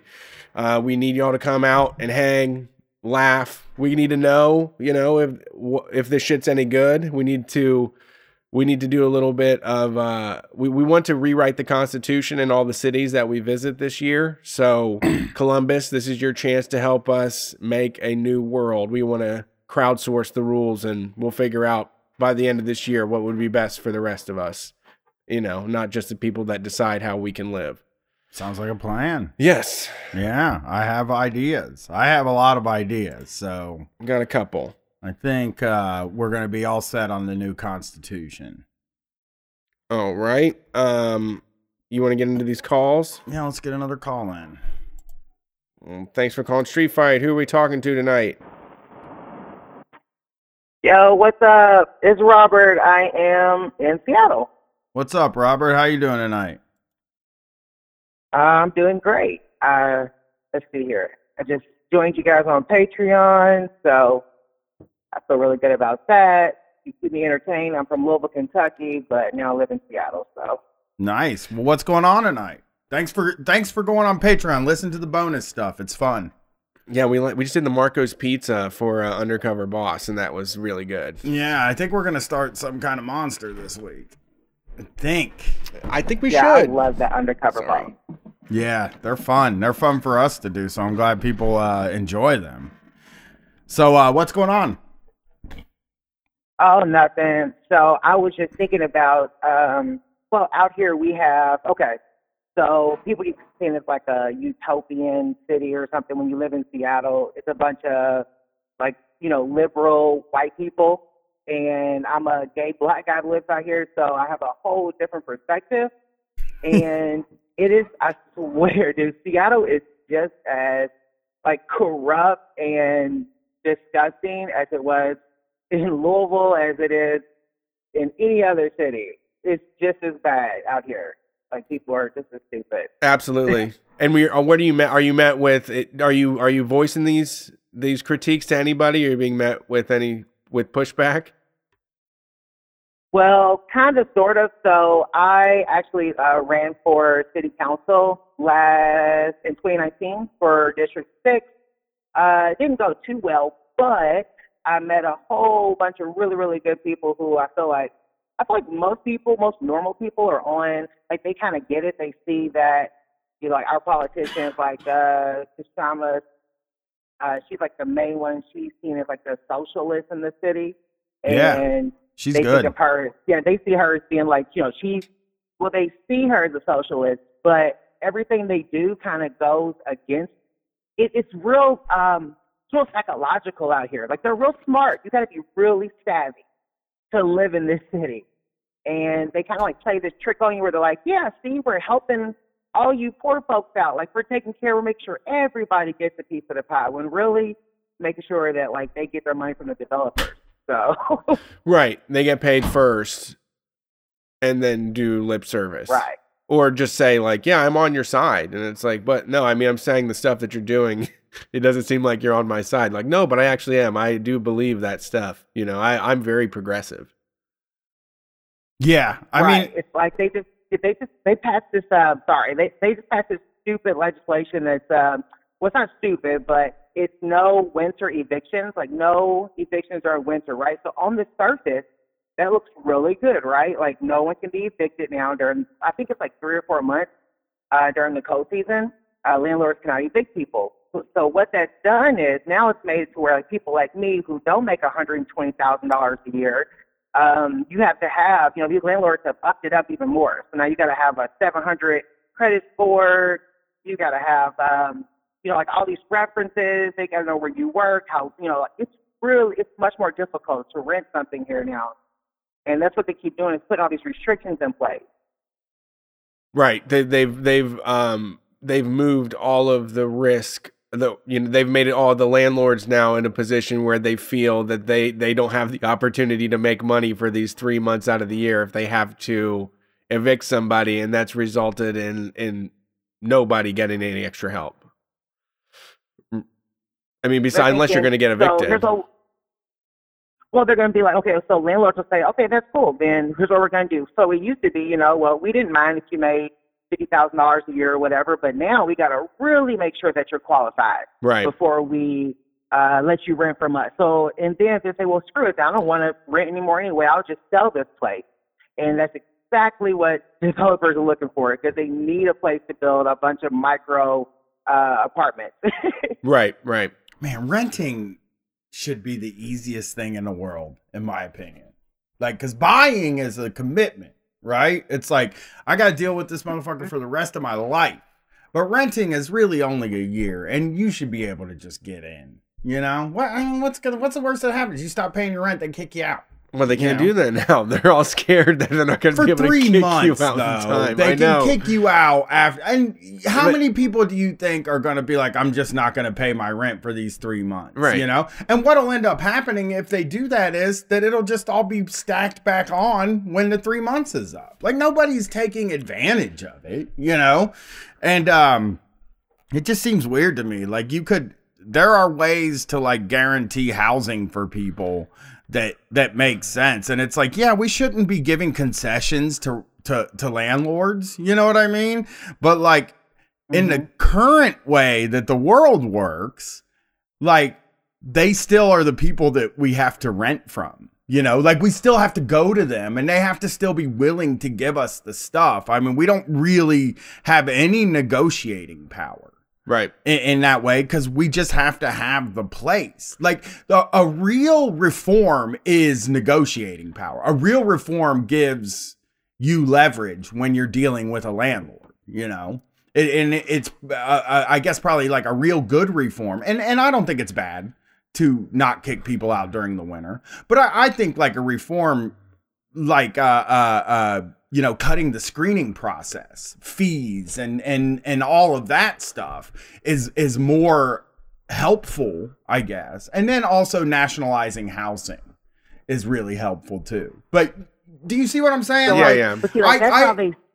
Well, that's that's how they see it out here. So they see it as okay. We just need to. There's all these people. Um, you know, there's all these homeless people. They just need a place to live. You know, uh, and you know the landlord's just making it tough for them. So we're going to just make these restrictions on all and put all these restrictions on these landlords, and then you know it'll be fine. Like everyone will be able to get a place. And like I don't know if it's a if it's something where it's like they're just do if they're doing this, uh, they're you know they're creating all this legislation just to uh to make it more difficult. You know, it's like a if there's a hidden agenda behind it, or if they really just don't understand that you know there's so many better ways. I mean, we have all these brand new sparkling buildings. I mean, all this brand new housing in the city that no one lives in. I mean, Yeah. it's just like completely empty. Yeah, that's why that's the type of thing where I'm just like, take it away from the fucking landlords. Just fucking take it away from them. You know what? If you build a big building and you can't fill that fucking thing up, we're gonna take it over and we're gonna fill the fucking thing up. Yeah. You know, that's the way I think about that stuff. It's like there is no penalty really for building a building that nobody ends up moving into. No. You know what I mean? Like, yes, you lose money, but these developers, prob there's probably ways to get that money back. I don't know, but I know that like corporate welfare is like a real fucking thing, and these developers probably get the money back anyway, even if they don't fucking Yeah. At a certain point, losing money makes you money. Yeah. So uh, to me, it's like there needs to be a penalty if you build a place that doesn't have people living in it. Cause I just walk by these buildings downtown every day and I don't know who the fuck is living in them, dude. I never see people walking in and out of those buildings that I walk by. Those new, the big White Castle building. I've never seen a person walk out of the big new White Castle, half White Castle, half condos building. I just don't see it. And I don't see people walking out of like eh, just any of them. I don't imagine people live in them. They and and it's like uh so now they're just sitting there doing nothing. They knocked down a probably a beautiful old building to put it in there. And now there's this big empty building and a bunch of homeless people walking around downtown. And it just seems it's stupid. It like we have such a stupid system. That's that's Bernie That's- I mean, Sanders that's needs to works here. penalize them for that too. You know what I hate about Seattle? Can I tell you? And and like this is just the thing. Please.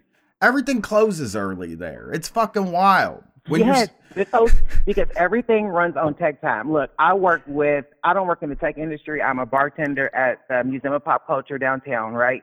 So I get a ton of tourists, and they always say the same thing. Everything closes in the city at 10 o'clock, I said, because it runs on tech time. Because the way the Seattle operates is that they want everything to run, to operate on, you have to, either you work for tech directly or indirectly. So that means that everything shuts down by 10 o'clock. Grocery stores, everything are done by 11 because they don't, they kind of want to make it to where it's, it's made just for these tech people. Well, It's they how the city is set up. They want they want people to be waking up at five in the morning to do like start doing like Right. to start working So- out and so start that's why, like, we have- life hacking. Everything starts at 6:30 in the morning. From like 6:30 to 9:30, it's, it's insane traffic because if you don't work in tech, then that means you have to live outside the county or outside the city limits. So you've got all these people coming into the city. So between like 6:30 and 9:30, and then uh, I would say like 3:30 and 5:30, there's all this traffic, and then there's nothing, nothing in this city. when we and get at 10 so o'clock, everything shuts down. So when me and Brett have to fly to Seattle, uh, I don't think he does this for me, but we usually fly out later in the afternoon because I like to sleep late or whatever. So we don't get up early, and we usually get to Seattle right around eleven. I think you know most of the time, and we want to go get some food, and I usually want to go buy a box fan when I get there. Nothing open, just nothing. And you're like, well, Nothing. then fine, we'll just go to a Walmart. Walmart's closed. Yeah. You know, Target's closed. It's like Walmart and Mm-hmm. is open 24 hours here, and Target's open till midnight. All of them are open till midnight here. It's so weird to go to some of these big cities that close down so early like that. It just doesn't make any sense to me. yeah they don't want anything if you like everything has to be it's um it's almost kind of like the way that so we do a lot of huge uh big events for like microsoft and i bartend these events for like microsoft and um and amazon and tableau these huge companies in the city and i've noticed um over like the course of two years of living out here with these people that these companies, they even like they tailor these events where these people are like pampered. The people that work there, it's almost kind of like they mother them in a way to where it's like, okay, you guys, you know, we're gonna keep the lighting a certain way, the music, we're trying to create this certain vibe to where you feel like you're cool and you're edgy and we're doing fun stuff for you. But at the same time, it's like, you know, but we're your boss, so you know, this is a fun workplace. You'll never get this anywhere else. Yeah. like they, they do everything for these tech people. You know, these 21 year olds are moving out here from like Vancouver and from like all over all over the world making $120,000 a year and they're kept in this bubble to where it's like this is what you do, this is we take care of you and if you ever think about quitting, what are you going to do? You're not going to you can't do anything. You ain't not do your own laundry. We do that for you. That's Well- how the city likes to operate. I mean, I mean, it was, I think it, one of those people. I think it was Bill Gates that that got caught confirming that they don't hire, they didn't hire people from like the other companies. You know, that was a long time ago. But there is a shutout. Like they can make it so you don't work in that town again if they don't want. And it is, uh, it is one Oh, of those yeah. things. It's not like you know what, man, I fucking hate work, but we got to do it. So we might as well make our job cool. No, they're literally like, we're going to, we're going to make this a very comfy, cozy place for them, and then hold it over them. You know, Yeah, like you're, oh, you're yeah. like, we gave, we put a pool table out here. We gave you Nerf guns. Are you fucking kidding me? How can you complain about this job? yeah, yeah, absolutely. I I'm mean, I mean, they they bought a whole area of the city. Like we had South Lake Union was nothing but like uh like five years ago it was nothing but um like parking garages and lots and and vacant buildings. In five years, if you look up South Lake Union now, I mean it's just all this brand new residential housing for for tech people can go stay. I mean. I have been, you know, I've spent time homeless living in my car while I was working two jobs in this city. And you know, you pass by all these huge buildings that are brand new that Amazon own, and they don't say they own them, but they own this whole area of the city. And they just only want it for tech people. They have these really cool bars where you like throw axes and stuff in them. You know, they make all this stuff just for them, and that's how they want to be. It's very inclusive, where it's just tech people. Yeah, there's But actually what about the people who's going to bartend? They can't bartend, you know, but they want drinks. Yeah, so yeah, they need absolutely. somebody like me to do that. well, they do that a lot. That that happens a lot here too, though. There are just like the city is very expensive to live in, but they also need people to like uh, sweep the floors or, or bartend or serve and stuff like that. And it really does like bum me out that like they can't afford to live close to work. They have to like live out in the suburbs and and commute here to like work at Subway, you know, because where do you live if you work at Subway on on High Street here? Yeah. You got to live in the suburbs. That's the only thing you can do. They have like they have like made the cities places that you can't that like you're allowed to come and work in, but uh unless you make a certain amount of money, you don't get to live there.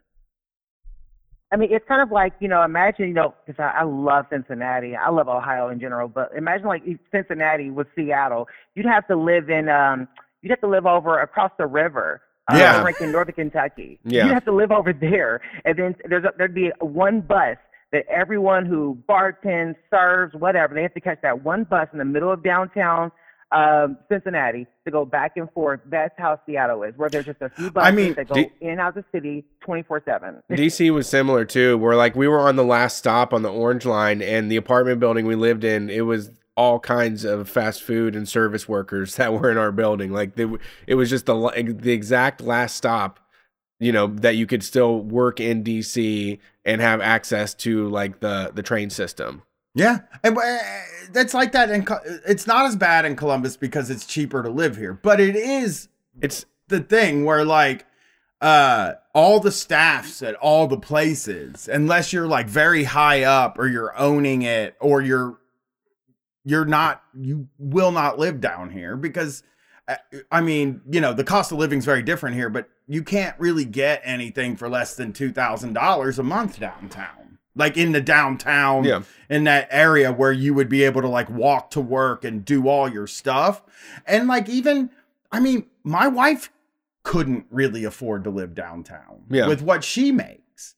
And it's just like they ruined downtown. There's a really good in Columbus. There's a guy. Uh, his name is Scott Woods, and he writes for Columbus Alive, and he did some pretty good articles called "The Two Columbuses" about how there are people that are, you know, the ones that are doing all of the work for us that are completely left out of the the conversation and go to neighborhoods that are neglected, um, you know, or are just places that they plan to put future developments. You know, they're just letting let these places run down until they can rebuild them and make it another playground for you know people with the right amount of income level.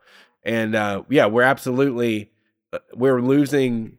I mean, this the the Bernie Sanders thing is a lot of work. I've seen a lot of photos of folks that I know were are like taking time off of a very strenuous work schedule to go do some of this caucusing. You know, like working people that are spending 60, 70 hours a week trying to make money to live in some of these places. Did you hear know? the guy yesterday, the uh, Latino guy in in MSNBC like interviewed him and they were being kind of condescending to him.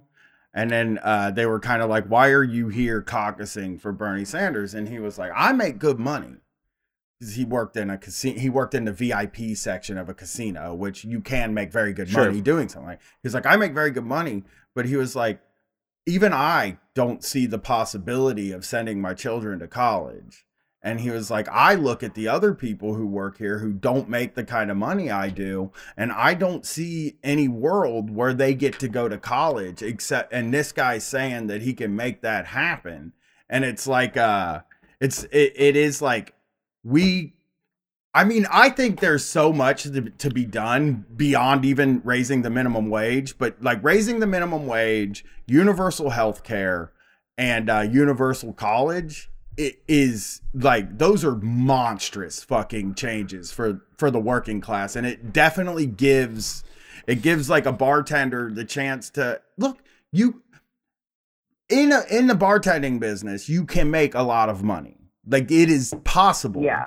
But you also have to like give your life over to a business that doesn't have health insurance and uh, i know uh, I mean, I know for a fact that like my wife has always wanted to be a bartender and has been stuck at this place doing uh shit that she hates because they give us health insurance. They pay for our health insurance for our family. And that's why even I look at her and I'm like, you know, if if if the health insurance was fucking taken care of, she could do half of her time at Street Fight and if she really does want to be a bartender, she can go and be, be a fucking bartender. True. You know, people could dedicate their lives to the things that they love, and and people think like, oh, that means that everybody's gonna go out and like be try to be in a rock and roll band or something. And it's like, no, that there are so many people, dude. I was so happy doing regular work. Like, I don't think people like get get like I don't think I say this enough, but like I wanted to be like just a regular nine to five, punch a clock, do the thing, go home. But the pressure was so crazy doing that that I cracked and I personally could not handle it. And this works better for me. But let's say that there was like free college and free healthcare. Do I really end up like doing a podcast at that point? Or do I just go and do something that I'm interested in or that I feel like doing? Do I maybe go try to cook? I'm a person who loves cooking. I never cooked because there's no insurance and it doesn't make enough money, you know? So like I just wonder like I I think that like uh uh the the like I do think that there are people that love what they do. And and Yeah. that maybe you don't maybe people don't believe that somebody could love to be a bartender, but the fact is there are a lot of people who are very passionate about service work. I was one of them. I, I only ever did service. Like I love it. Dude, I've been serving and bartending for over ten years, and um, and like you know, I got really lucky out here because I bartend for a place where we're in. I'm in a union, which really came in handy for me last week. Oh, yeah. um, I, you know, I get to be like a union bartender, so you know, I get to be 15 minutes up to 15 minutes late every day before my before my job can actually write me up, and you know, they have to give me raises and things like that. But I keep my hours, you know, below 30 because I know that if I go over 30, their health insurance is so expensive. It's you know, it's gonna. I, I won't be. I probably won't be able to really afford to live in the city anymore. Mm. And so what I have to do is I have to keep it low enough to where I can keep, you know, like state or I can keep Medicaid. And then I have to bartend on the side on my own and pick up my own gigs on the side to make up the difference. And like, you know, it shouldn't have to, you know, and I love this doing this so much. I found other things I want to do within it, but it sucks that you can't do it where it's all on paper, where it shows to a landlord. You know, oh, landlords yeah. look at that and they're like, oh, you don't make enough money to live here, you know, not in this city. You know, you don't work for Tableau. You're not making 120000 a year. We're not, you know, we know you're going to, we have to kick you out of here. It's like, I have no evictions on my record, bro. Like, chill out. Yeah. You know, that Just is a- Like, I got you. You just made like a really great point Yeah. that I never thought about this, but like I'm work. What about what happens when I have to go rent a new place? Where like I moved into this place, I was a cable guy. Of course, they fucking gave me the place. You know. By the way, there was some some some kind of there was a situation where I almost didn't get this place because I was injured at the time and I was collecting workman's comp at that time, and they were like a little bit nervous about giving it to me, but I was I had to like kind of go to work and have my boss explain that like I'm getting my job. I will Yeah. go back to my job, you know? But like I mean, going to a fucking landlord and them saying, What is your job? And you say podcaster, I just, I've said it to people in public and stuff, and they just look at me like, Okay. Mm, right. Go, okay. Go Right. home. You know, like, Yeah, I mean that's that's an incredible. I mean that's incredibly tragic th- too, though. Like avoiding avoiding more than thirty hours when Yeah. it's right there for the taking. You could just work if you weren't going to get dinged for the health insurance. You could get the extra hours and have one fucking job. Yeah. you know. yeah. Yeah. Yeah, I and felt the it's a same job way too. like. I felt the same way too. Like when I worked even fast food and stuff, there was times when it got extremely busy, but I would be very focused in like a flow state and would be able to handle the orders and get them down. And like, if it is a good feeling, like you know, if you are working at a Starbucks in the morning and a hundred people are going to bum rush this place, and you're able to keep it all together and make sure it's smooth and no one has a meltdown, that's something to be proud of, and that's definitely something that's worthy of an apartment right next to all the Tableau people and right next to all the fucking Totally. Google and Microsoft people because they can't. They're not doing their shit without Starbucks or without a fucking beer at the end of the night. Mm-hmm. You're absolutely right. I I mean like I do remember rushes. I'll I'll, ta- I'll say this when when I worked for the cable company, when I walked into somebody's house and their picture was clear, such a sense of sat. Like you would come in and they'd be like snowy pictures or it's it's tiling and shit, and I would come in, I would do my thing, I would go back in, turn on the TV, and be like, how does that look? And it is clear, Yeah. and I would just feel like I know that I shouldn't like care. Like I know that the Brian on Street Fight would say he doesn't care, but like the truth is like I do feel good like after I do some work. Yeah. And uh even with this show, like you know, Or solve some problem. we yeah. knock out a show and we go home and I, I feel good about getting my shit done. And there are a lot of people that are this that that we just, all are like- that way. yeah, we all feel good when we when we get through a thing. And like uh, bartending seems like like if I had to go with a service job, I would bartend, but I don't drink. Yeah, you that's good though. But I think that's bad. I don't. I don't drink either. I don't drink either. I make. I think I have. I probably have two, maybe two like drinks a year, and that's only when it's like uh if I'm talking with clients and it's something really big on the side, and they invite me out, and I have to have a drink. Like I had a brunch a couple weeks ago, and I was sitting out with my mentor, and she was she had like three mimosas, and I had no choice but to have like a half of a Bloody Mary. But I am like the best bartender. I kill it because I just love what I do. How do you know And how do you you should be able? Hmm? How did you learn to mix drinks? Can I like cuz that's the thing is like I I don't know how much alcohol goes in a drink at all. I have no idea. So like when I started bartending, I um it was at a Red Lobster when I was like 21, and um the the bartender was like an older chick or whatever, right? And she I used to always hang out as a server, and she when someone quit, they uh, let me come in and bartend, and she said the main thing is is like you want to make sure that people are their drinks like they they taste the liquor and they're like they you know know how much to pour, pour four count, three count pour, but don't over pour for tips always make good drinks because people will keep getting drinks from you. They're not here to get drunk. They're here because they want attention. They're here because they want to be noticed. You know, they want entertainment. They want to feel good. And because I always did that as a server, as a bartender, I was like, oh, this is going to be easy. So I just learned like how everything would taste. I knew exactly how all my base liquors taste. Uh, like, you know, my bourbons, my whiskeys, everything. I know what those taste like. And then you get to imagine, you know, I know what pineapple tastes like. Pineapple's gonna go really good if I mix it with this. Add in a little bit of grenadine. And you have to just know the flavors, almost like being a chef, where, you know, chefs, they don't really exactly, you know, when they get done with something and it's amazing, they can go back over it. But in the moment, they're kind of just like working it. And you gotta just kind of like work it. It's like a, you gotta, you just have to know when you're Yeah. bartending.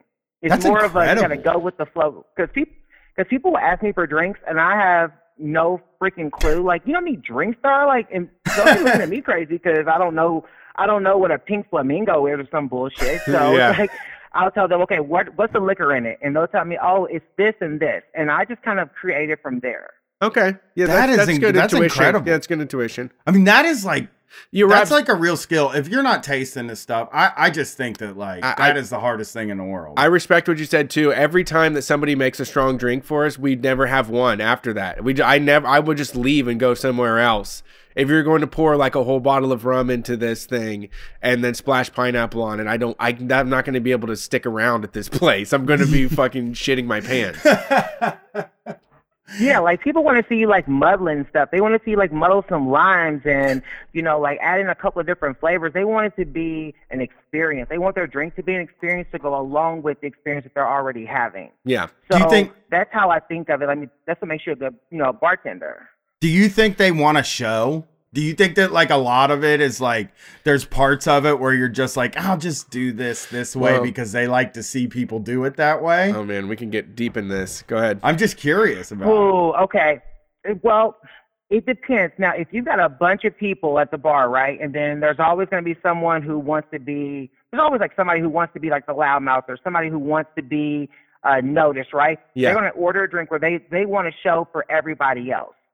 Okay. So that's when you got to perform. Like, that's when you got to put on the show. Other than that, I would say 70% of my job is me just making really good drinks without a bunch of like hoopla about it. You know Yeah. what I mean? Like a lot of it Ah, just people that- want something where they can just sip on, they can enjoy it and then go to the airport or go in the museum. Yeah, that's a we had that conversation today because my daughter loves to get presents. It was her birth it was her birthday. And she will like if you get her a present, she will put on a whole thing. She'll do like a dance, she'll act like she's fainting, she'll like fan her face and stuff and fall over if she really likes it. But like I was talking to my friend's kid and they were like, "No, we don't do presents opening because like my daughter does not want to be seen by anybody." And I feel like that's the same as like a lot of customers are like, um, bartender, please just make the drink and don't notice me at all. Don't just get it to me, mm-hmm. make it good. I just want good drinks. So I was gonna say, here's a, eh, r- one quick question. You do have a lot of, you do have some power in this circumstance because I have this inclination where I want the bartender to think I'm cool. like I want to be the bartender's side. Like I would like to give like to give them extra money or like a wink or like to just call some like call the showboater guy an asshole or something. So do you get to do you feel like you're in control of the power to like make somebody like feel cool for the night because you were like, oh that's a funny joke or you know some whatever whatever the the horse shit is. Uh, I am absolutely that guy. Okay, for one, because I have that southern charm because I'm from Louisville, Kentucky. So I can absolutely like turn it on. And if I see that someone like wants to be noticed or they want to have fun, then we're gonna have fun. Because I can be, I can be sassy. A lot of people love it, especially out in the Northwest. They love it when they see like a, especially a black gay guy get that little bit of sass in them, where it's like, who do you think you're talking to? Or Yeah. uh, you got the wrong one, boo. Not today. Like Yeah. love that shit. They will eat it up. Like you know, they want a little bit of like a little S and M, a little bit of uh, you know, like call me a piece of shit kind of thing. You know, and I'm like, I got you, boo. Like we can do this, and my those tips be rolling in. that is so fucking cool. Ah, man, I wish people were interested in me like that. Like where where it's just like I could just be like, yeah, fuck you, uh, give me some money, you know? yeah. like, hey, hey, you're a dumb idiot, you know? And Uh, people are just like, oh, I love this, you know? So do you think that the yeah, because I mean, it doesn't matter what you look like. It don't matter what you look like at my bar. If you are, if we're having a good rapport, if I can feel it, if I'm like, oh, this is gonna be fun, we're gonna have fun. Like Okay. that's how that's how I think most you know really good bartenders are. Like they don't care what you look like or you know who you came with. If they feel they we're on the same level, like we're like we're both like what is it the millennials say we're vibing, you know, like, Yeah. it's all about the vibes or whatever. Then then uh, we're on. Like I got you. We're, Yeah. we're gonna do this. Yeah, that is uh yeah, I mean that's uh that's how you are that you're kind of like the host of the party in that way. Uh everybody has to come to you to get their their uh dancing juice and you're you're like the the one person there so you get to control a little bit and be in charge of, you know, the night and how it goes. That's cool. That's so cool. You yeah, should those- call those us. Older white guys, they love it. you should call us more. I, I really like you. That was that was a really fun call. Oh, thank you. you. Y'all make my day. I swear. I listen to you guys all the time. Y'all make me so happy, and I really appreciate what you do. Oh, thank you. I appreciate what you do. We're at to come to the uh, Museum of Pop Culture next time we're out west. Yeah, we'll be there. Yeah, we will come. We will be I got there. you. All right. Thanks. Thanks for calling. Peace. All right, thanks, guys. Have a good night. That is so fucking funny to hear. Like, like that- People at a bar, they want to hear dirty jokes, right? They want surliness. People, they're like out there to cut loose. That you've not been at work all week, right? They've been they've been hunched over a computer all week. They want somebody to say fuck at them in a way that's like wouldn't fly in the boardroom. Yeah, yeah, that that is true. Yeah, yeah. I mean, I always find, and I don't get to talk to them very much, but I do always find that bartenders are like the coolest people in the world. Like gotta- that is like a cool person's job. Like, I I was yeah. I feel. I mean, you have to be able to switch up immediately to cater to every type of person. You have to like you have to pick up their vibe. They're going to act a certain way towards you. They're going to give you a little bit of rope. This is me joking around, saying some weird comment, and then you just have to fucking run with it. You're yeah, you're yeah. stuck with them, and they're going to keep drinking. They're going to keep getting louder and more obnoxious as the night goes on, and you have to keep reining them in. but it, and it always feels like they are like really in control of the. Like it does feel Yeah. like like when you see the people that are sitting at the bar. There's like a whole thing going Yeah, on yeah. at the bar, and the bartender is like kind of the center of it. And they, I mean, And it- like I just and- never see them look like uh nervous. They, I don't like. I never see them like freaking out or anything like yeah, that. I've seen some freakouts. I mean, it just depends where you go. Yeah, that's true. I mean, yeah, if you go to Applebee's, you're probably gonna get freak out. You Yeah, know? yeah. But like, I just, I, I, I think like there is, I like now you got me. Now I'm sitting here trying to figure out like what. You're going to bartending school? No, no, no, no, no, no, no. You said you want to be a celebrity bartender. I do want to be a celebrity bartender. I think it would work. I do feel like somebody could hit me with this about anything and I could roll with it. I, I, I think like a, a thing I'm interested in, and maybe you know whoever we have left on the line can even say it, but like I am interested in what the coolest jobs are. The coolest job. Coolest, because bartender seems like super high up Don't- there in cool job. I just love when they when they like you. I'm just like, yes, I Mm-hmm. did it. Yeah, yeah, cool jobs. Uh, Or they like jump ahead of other people, like they make eye contact with you, and like you see them come across the bar to, to go help you out, and you're like, yes, this is perfect. yeah, yeah, yeah. Absolutely. I'm a favorite. Yeah, teacher's I mean, pet. Bring an apple for your bartender. cool people do cool people do bartending. That is for sure. That is a cool person's job. All right, next call. Yeah. Thanks for calling Street Fight. Who are we talking to tonight? How's it going? Yo, what's up? Hey, who's this? Hey, it's it's Olympia Mikey. I like I called last week. I like Bernie Sanders and Kevin Nash. Olympia up, came Mikey? back. They we're trying to get an Olympia streak going. Our earlier Olympia caller dropped out, but you just picked up the torch. Hell yeah! Hey, maybe that was one of my homies. It's a small town. There's like thirty thousand people. So I want to go. I want to. I want to awesome. hear your disjointed angular music live in person. What what's the music? Olympia was. Uh, that's all. We're like. Uh, what other fucking? Uh, sorry, Chris Cornell and uh, Melvins and uh, Kurt Cobain. That's like grunge came from Well, there. I think that whole thing's over there though. I know. I know. I live in the past. Is there still any of that stuff there? There's still some good music. The uh the I'm sorry, go ahead. I was gonna remember what their name is. Oh, pe- people people love Nirvana here. I said I don't listen to Nirvana at work, and this uh, I work at a restaurant. I'm a dishwasher, uh, and this waiter was all, "Oh, you don't like Nirvana." Like he thought like you'd have to be like some pretentious opera fan. So to like yeah, Nirvana. What do so you so like, like though? Kurt Cobain just, is like, like not- Woody Hayes in Columbus. I'm too, Yeah. I'm too young for that. You're too young. That's that's Okay. fair. That's great. That's That a great fair. attitude. That's a great attitude to have. Don't cling if you cling on to scenes of the past, you're just going to be miserable because you're never going to be able to be a part of it. You need to get the scenes that now you can go be a part of. Everybody So I'm he- I'm here to get I'm here to give my uh my uh, intrepid re- my street fight uh exclusive of uh, the Bernie Sanders rally. uh, first Portugal the man played. I know that, right? Oh.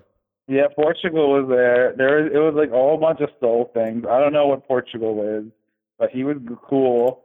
I kind of uh You don't know I got- man. I got seven of my friends to go. I didn't think I'd be able to do that You got seven But- friends? because my friends are like anarcho-communists.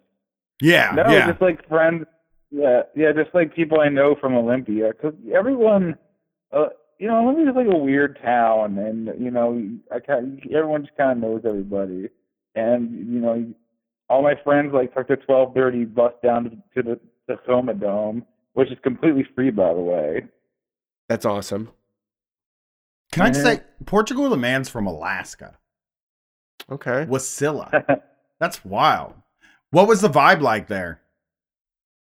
Five check. It was. uh I don't go to concerts. I just go to wrestling shows. So I'm gonna have to compare it to wrestling. Okay, we can do the conversion. Yeah.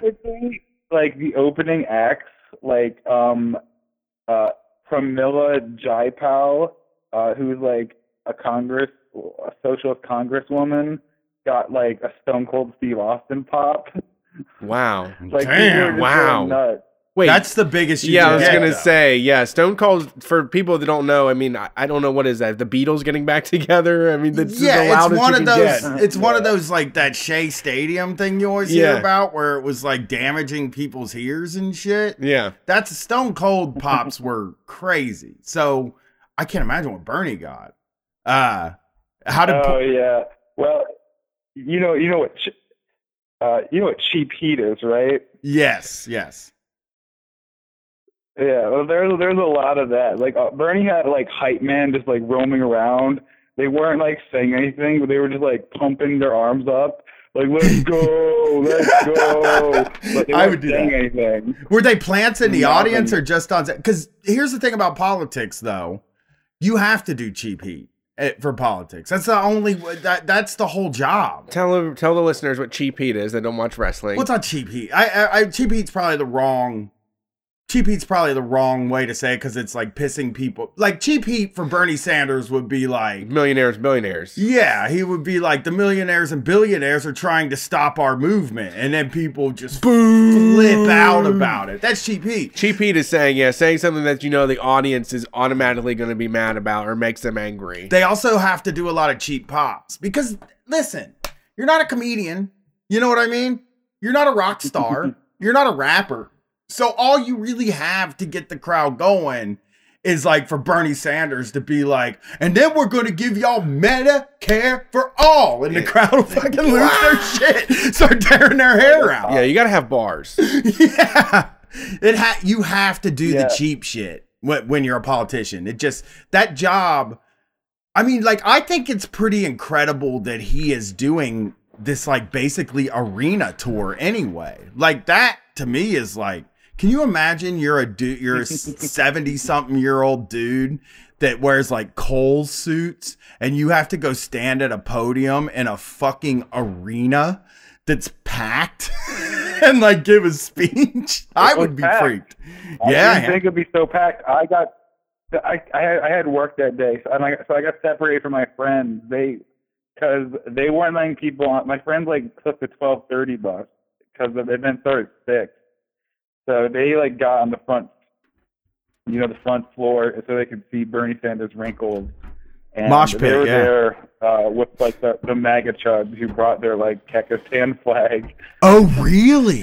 to, yeah, it wasn't it wasn't that big a deal. No, but Uh, that's was gonna be fun though when that happens. That's that stuff that gives me hope that there's gonna be some weirdness this summer. Some MAGA chud showed up with Kekistan flags at, Oh. the, at the rally. They got there early too, Did they which get is cons- like you were gonna do that. You should get there late.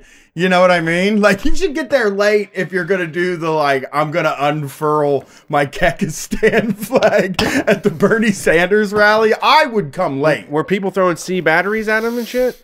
I don't think you can get away with that Uh, shit, some dude. Some guy tried to snatch the Kekistan flag. Smart. It was some alt-right flag. I don't know. It may have been for some other big alt-right country. Yeah, some guy tried to snatch it. and They had a tug of war over it. And then like six cops came out of nowhere and like were like, "We need to get the principal out of here." 'Cause they like formed a barricade around the the MAGA chud guy, like he was like the president, and they had to get him out. Okay, You that's know- awesome. I would have spit on him or thrown shit at him. Yeah, we should do that at a No, Trump it- thing and just see what it feels it, like. It wasn't that kind of rowdiness like a wrestling show. Oh, yeah. It was a lot of a lot of older people there, to be honest. I know. it- Uh, that's the like, funny I sat thing is people say the senior section. that's the funny thing is like people don't realize that there's these fucking like really old hippie type people that like Ben and Jerry and stuff that have been down with Bernie Sanders for like 40 years. like they don't even think it because we all think like every old person is just going to vote for Trump. No, there's good old people. I don't think I, I- haven't written off an entire generation. I have. I have actually written off an entire. No, I'm. I'm just saying that like that like Bernie Sanders, mo his biggest strongest section of his biggest strongest demographic is young people. So you would expect to get there and it be mostly young people. And then when you get there, I've been to like I went to a. I didn't go into the rally because I didn't feel like it, but I had I went and walked around a rally he did here at the Schottenstein Center, which is a big arena, and it was just like, I mean, a lot of hippies, really, to tell you the truth. Okay. I mean, and like people like us. It was basically people like us and hippies, and then like That's where the actually it's a Bernie Sanders rally is where the term small business tyrant came from. Uh huh. That's where I saw my boss at the camera store holding a Bernie Sanders sign. And I was like, motherfucker, you know what you could do? like, you Yeah. could raise my wage to $15 an hour. Like, that's fully within your power, motherfucker. Why are you waiting for the government to make you if you believe in it, you know? Um, so how did, how did. The camera guy was paying you eight dollars an hour, right, Brian? No, cable guy started me at 950 and I ended at 1650. The camera store was paying me. I asked for $9 an hour and they said we can give you 850. Jesus. yeah. yeah. I I made eight dollars an hour in 2014. That was rough. But You can't uh, live on it. I, I disagree. I disagree about seniors not going for Bernie because uh, he, he got that Dick Van Dyke nomination, who, and he's 98. It's really fun because Dick Van Dyke was like, "I'm 20 years older than Bernie, and I could run for president if I wanted to." And I'm like, "That's great, Dick Van Dyke, but you're um, you're lying." Was it Dick Van Dyke or Jerry? I thought it was Jerry Van Dyke. No. Dick Van, Dick Van Dyke's the old one. Well, He's I know Jerry. from the You know Dick what I mean? No, who's Jerry Van Dyke? Jerry Van Dyke was on Coach and he was a Big Lots guy. Oh. He was a Big Oh. Lots pitch man. No, this is the this is the dude that danced in fucking uh, Mary Poppins. Wow. I didn't I thought I just assumed Dick Van Dyke was dead. That was You why know what it I was mean? great to see him. He looked wonderful. Me too. He looked spry. oh, Jerry Van Dyke is a legend. He's just a straight fucking legend. We I'm can a- get let's get Jerry Van Dyke too if we can. Yeah, I'm checking to see if he's endorsed anybody for president. okay. Uh, just Dick Van Dyke so far. Jerry Okay. has not. The Van Dykes. Let's fucking try to to- get Jim Jerry Van Dyke on the show and see. Dick Van Dyke though, the saddest thing Why do you know his little brother? Why do you not know Coach and the Big Lot. Coach? Okay, okay. Um, the funny thing about the Dick Van Dyke thing that I really liked was that like he also posted, I think on the same day, that his his girlfriend, very young, uh, his girl. His girlfriend re- has always wanted him to go on the Howard Stern show, so he got a hold of Gary Dell'Abate and they turned him down. what? Even that- That's- Howard's What not Howard having dick. Listeners would know who Dick Van Dyke is. well, I mean, if anybody that's- knows, it would be Howard Like, Stern. I know Dick Van Dyke is because he was on an episode of Scooby Doo. Uh, oh yes, I was born in the yes. He was good in Scooby Doo. He was great in Mary Poppins. I can't think He of was like Dick Van Dyke, Dick Van Dyke, and it, it was why it's funny.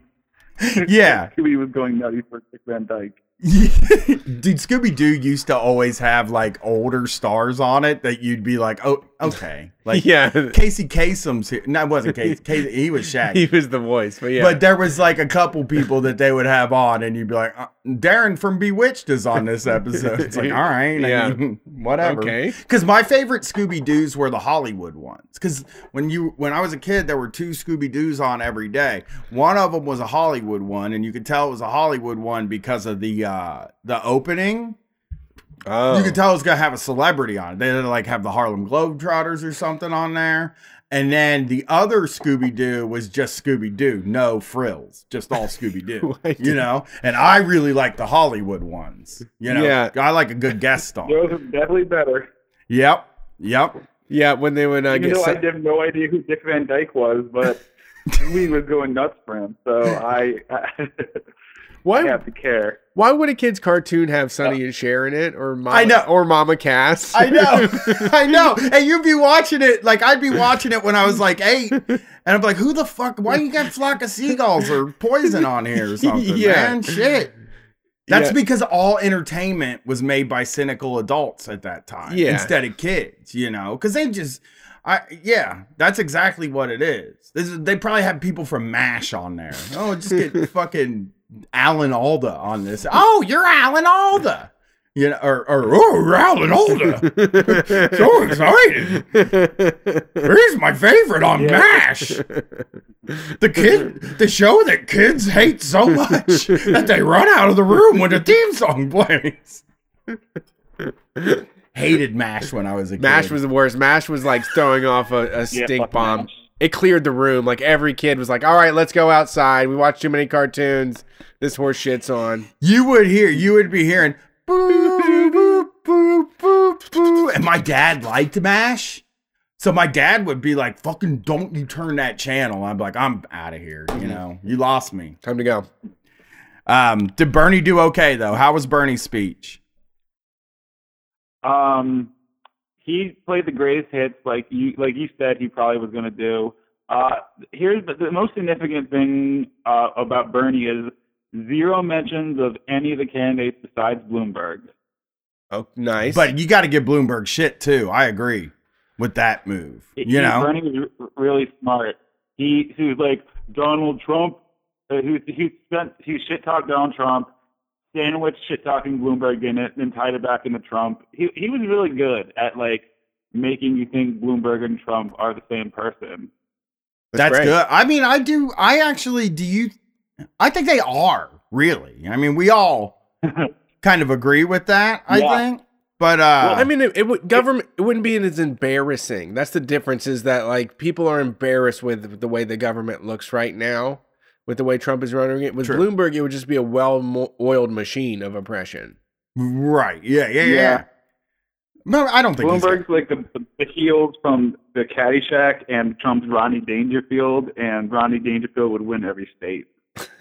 I would vote for Rodney Dangerfield though if he was alive. I love Rodney Dangerfield. Rodney Dangerfield would probably be pro Bernie too. I think like those old school guys Mhm. are all socialists. You know.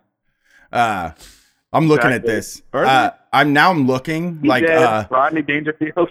I I turn on Scooby Doo one day after school and Phyllis Diller's on there. Yeah. so funny. Don Knotts though I did like. You I like mean, Don Knotts on there? Dude, everybody likes Don Knotts. You fucking find me a person that doesn't like Don Knotts, and then I'll fucking punch him in the face for not liking Don Knotts. Wow.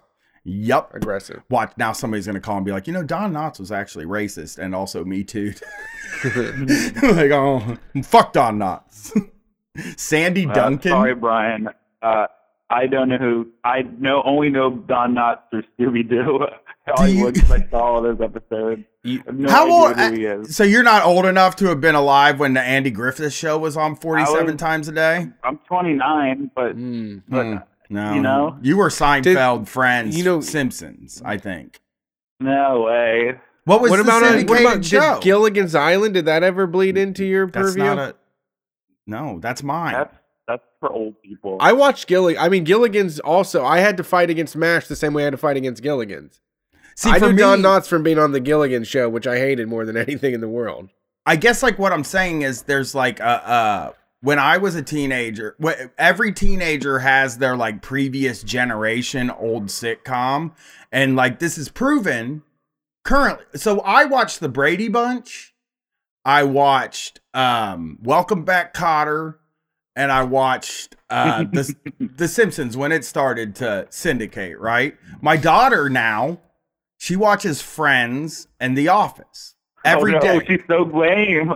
Yeah, every day she watches it for two, three, four hours after school. She'll just watch. She's seen every episode of Friends three times, and she loves The Office. She watches it all the time. You didn't have stuff like that that was like previous generation TV shows that you just like because you got out of school you would sit down and like just watch it, or were you internet age?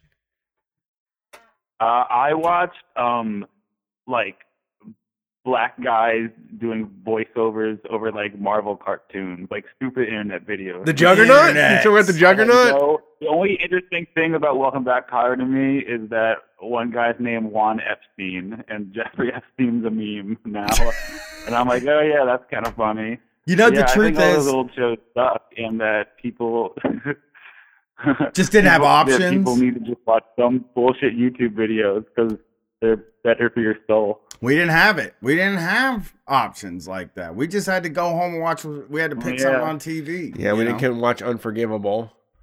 But I Uh, would. I, I think would now. I, I'm gonna give you my last thoughts on the Go the for it. convention, that, or, or not, then rally. Then I'm gonna let someone else uh, talk because I've been on for a long time. Thank you. Uh, I think my favorite part is when uh, Kshama's uh, so- Sawant uh, who is like a socialist Seattle uh, Congress or she's a, socialist. Here's how they announced her. It's like here's Kshama, the socialist, and then there's a huge pop. Uh, council uh, council member from Seattle. Like everyone just popped huge when they said socialist, and it was just really fucking cool. Yeah, that is cool. It's good to hear that happening. I, I hope it uh I hope it continues. Cheap, the cheapest pop ever. I know, it's great. Uh, and it freaks out the uh The- the- squares. the- like Bloomberg got more heat than Trump, and the, the Democratic establishment got the most like sustained like just people going nuts at the night when Bernie said, "We're making the Democratic establishment nervous." So overall, I'm very glad I went because uh, it was free. That's cool. I remember one of the scariest moments of watching 2016 was when uh, I think uh, when Trump was doing Republican National Convention and all the people were just so like rampant and crazy and we're just like boo, lock her up and like chanting and stuff like wild hooting mobs. but now that I know we have a wild hooting mob on our side, I feel very much more comfortable. we we yeah, I got one question. what's Got that? one question for you. Uh huh. Are you tired of winning yet? Are you sick of winning? We're winning so much, I'm getting bored of it, quite frankly. like being up by Nevada by like twenty six percent points over Biden, and Buttigieg is getting zero delegates. I'm so fucking sick of winning. This shit's old. I mean, I am still very skeptical as to what ends up happening in the end, so I could see a few more win- wins. and Yeah. feel pretty good. yeah, I, I don't. I'm not counting Uh-huh. that. Yeah, I would. I need. It needs to be decisive the whole way. I am also very skeptical, still about what could happen. I, I'm gonna give a plug. and I'm gonna peace out. All right. Here's my plug. Go to YouTube.com. Type in Samoa Joe versus Necro Butcher. Okay. Watch the whole damn thing. Great match. Great match. I've I've turned a lot of people onto that. Yep. Yeah, you turned me onto that, and uh, that's why Samoa Joe is my second favorite wrestler. and I was watching him doing the headbutts last week. Yep. Yep. It's that's a nuts. Well, thanks for calling in. Yes. Later. Peace. Peace. Um. Yeah, that's cool. I mean, I'm glad that there's people that are excited and whipped up into a fury. Uh, that's what we need for sure. It's nice to hear. How great is it though? I mean, really, truly, when we started in 2011, socialist was not No. an applause line. No, I mean know? it was still yeah, it was not even something people were talking about. That was something that that was pipe dream, uh, not up, not an option type stuff. Yeah, me and you. I mean, the That's shit why we we, were saying we were getting yelled at for saying like some of the the these ideas about like single payer and and and Yeah. like just radical restructuring of society. People were like, ah, you just can't do that. Yeah. you know. Yeah, I would say the reason that we wanted to just get rid of everything is because this type of stuff was completely shut out from the conversation. So That's- to see it now, I mean, I don't think Democrats are going to get to decide. You know, I mean, they're going to do what they can, but I do know that there's tens of thousands of people wherever he goes, and they are activated to take over this this side of the party. You know, um, we'll see what happens. You know, Yeah, yeah. over the next coming Oh, months. this Nathan J. Robinson can kiss my ass. I don't know who that is. Well, he's just posting about how he wants to start a left news channel. I know he's an idiot. And it's like, fuck you, dude. Guess what? There is one. He and it starts, well, not a news channel, but it's There's like news. There's new, there will be news. Yeah. Put on by good, the good Sams, Yeah, you know? And me and Brad will probably do some kind of news. We'll talk about like, there will be more. I mean, we're going to be interviewing like McDonald's workers and stuff on this show. No, I saw his thing. It was the stupid. All I went through all the tweets and just replied to everybody that said means TV. Yeah. Yeah. Yeah. There are a lot of people saying it. I just, uh, all right, last call of the night. You ready for this? last call. Yep. Thanks for calling Street Fight. Who are we talking to? Hello. Howdy. How you doing today? We're pretty good. We're doing pretty good. We're We might clock get off out. a little early. We're about to uh, hit the old time clock and slide down the uh, tail of the dinosaur and yell yabba dabba doo and get in our car powered by. All right, I'm not. I'm like exclusively talking in old pop culture. This show. Jerry Van Dyke. What's up? What's who who who are we talking to? Well, this is Zach from uh, Minnesota, and uh, I like b- before on the last call, um, you guys were talking about like old shows that were sort of sitcoms from the previous generation that people watch. Yeah. Mine was definitely like The Simpsons. Mine too. I mean, well, okay, you can't You say were the around for Simpsons, but in my twenties, I watched. Yeah, the- you were around. Yeah. That's true. Because it meant because I I have a very specific sense memory of coming home from work every day for years and Okay. watching two episodes That of The Simpsons. five to five thirty, five thirty to 6 mhm. block. Yes. Yes. I did it every day. And then they switched it with like Everybody Loves Raymond. And I was like, I'm fucking out of here. Yeah. You know, because that that oh, is the current generation. I don't like it. You know? Like, Yeah. Glenn I miss watching. when like comedies were like had like jokes in them and that like there were a bunch of them. Like like the to me like the peak of that sort of sitcom and TV comedy has got to be the Larry Sanders Show and The Simpsons. Those are oh, like God. that like, show top for me. really, Larry Sanders Show, I'm always like, I totally forget about the Larry Sanders Show. And then I go on a binge and watch like eight of them. And I'm like, this is the funniest show that's ever been. This is, it's It's so, that show is. Like, so like, the- funny. it's so genius. Like I, I'm watching the show and I'm like, where are these writers? Like, where did they go? Because now all of like, you know, I, I like The Office. Does it make you feel good? Yeah, but is it that funny? Are there that many great? there are some funny Like, shit. There are, is uh, I'll say this like the the the Steve Carell office. I gave it a lot of shit when it was airing because it wasn't Ricky Gervais, Mhm. but it ages. The Steve okay. Some of the stuff doesn't age well, but only because they did a lot of like current pop culture meme stuff on that show. But there's some stuff Mhm. on that show. uh, The funny here's one of the funniest things ever on a sitcom is in one of the first episodes of The Office. It might have even been in the second season. This is some season.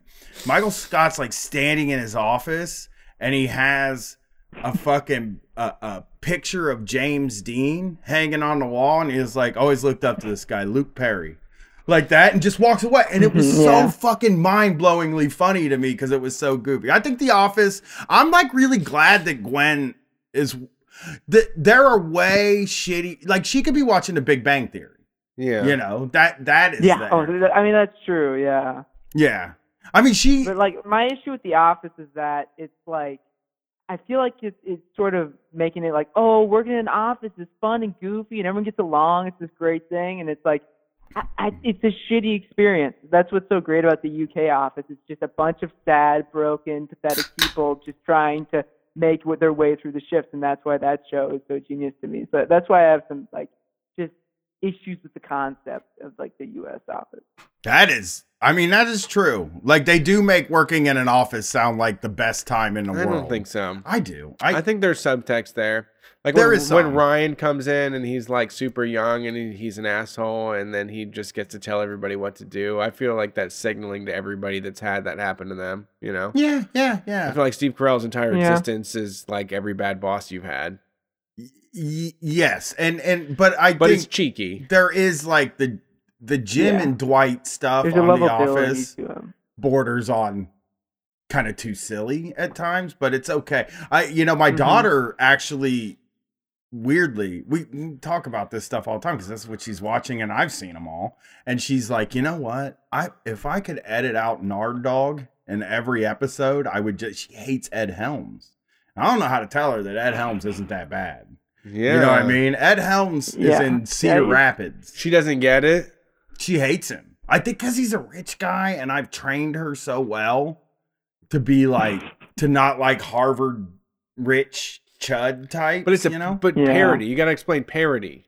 Well, I, she just hates him. I, she hates the singing. You know, Also parody. she's like me. Yeah. She- that barber co- shop quartet stuff. That's purely me coming out of her. Uh-huh. But yeah, she just doesn't like that character. But it is funny.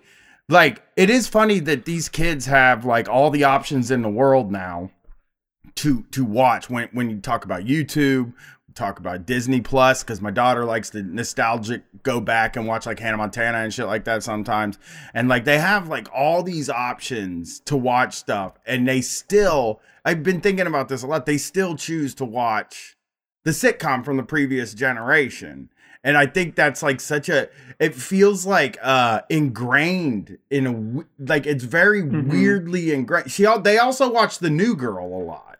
And like that show's actually funny. I'm gonna say it. I don't want to be like a nerd or anything like that, but I've many times laughed out loud at that show, but I will never admit it to my wife.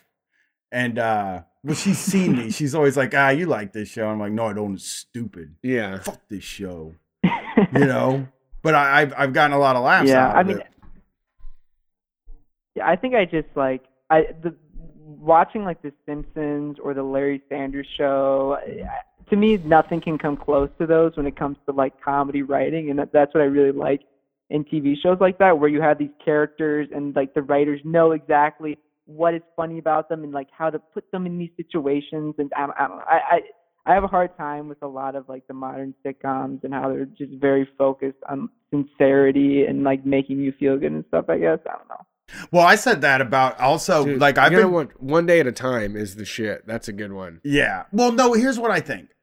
Uh, I've, I, I, I had this conversation also the other day about anti-hero stuff too. Like, I think that like something Mm-hmm. happened where I think something happened where things got kind of weirdly uh, uh, mixed up. Like where, where like the people that make this stuff sort of um, forgot what people liked. So when you talk about like, well, uh, uh, when you talk about a sitcom, I think that like we all, I did. I'm I'm not speaking for you, obviously, Brett, and I'm not. I we all fell in love with like Arrested Development and the British Office and all this Mhm. stuff, and these are kind of Yeah, goofy exactly, shows, yeah. But they have a sort of sincerity and a seriousness to them too. Uh, then we also liked Louie, which some episodes didn't have any jokes in them. Yeah. And like Exactly, uh, yeah. I think that they've now convinced you that like there needs to be some sense of uh, uh grittiness to a comedy show in order for you to enjoy it. You can't just make pure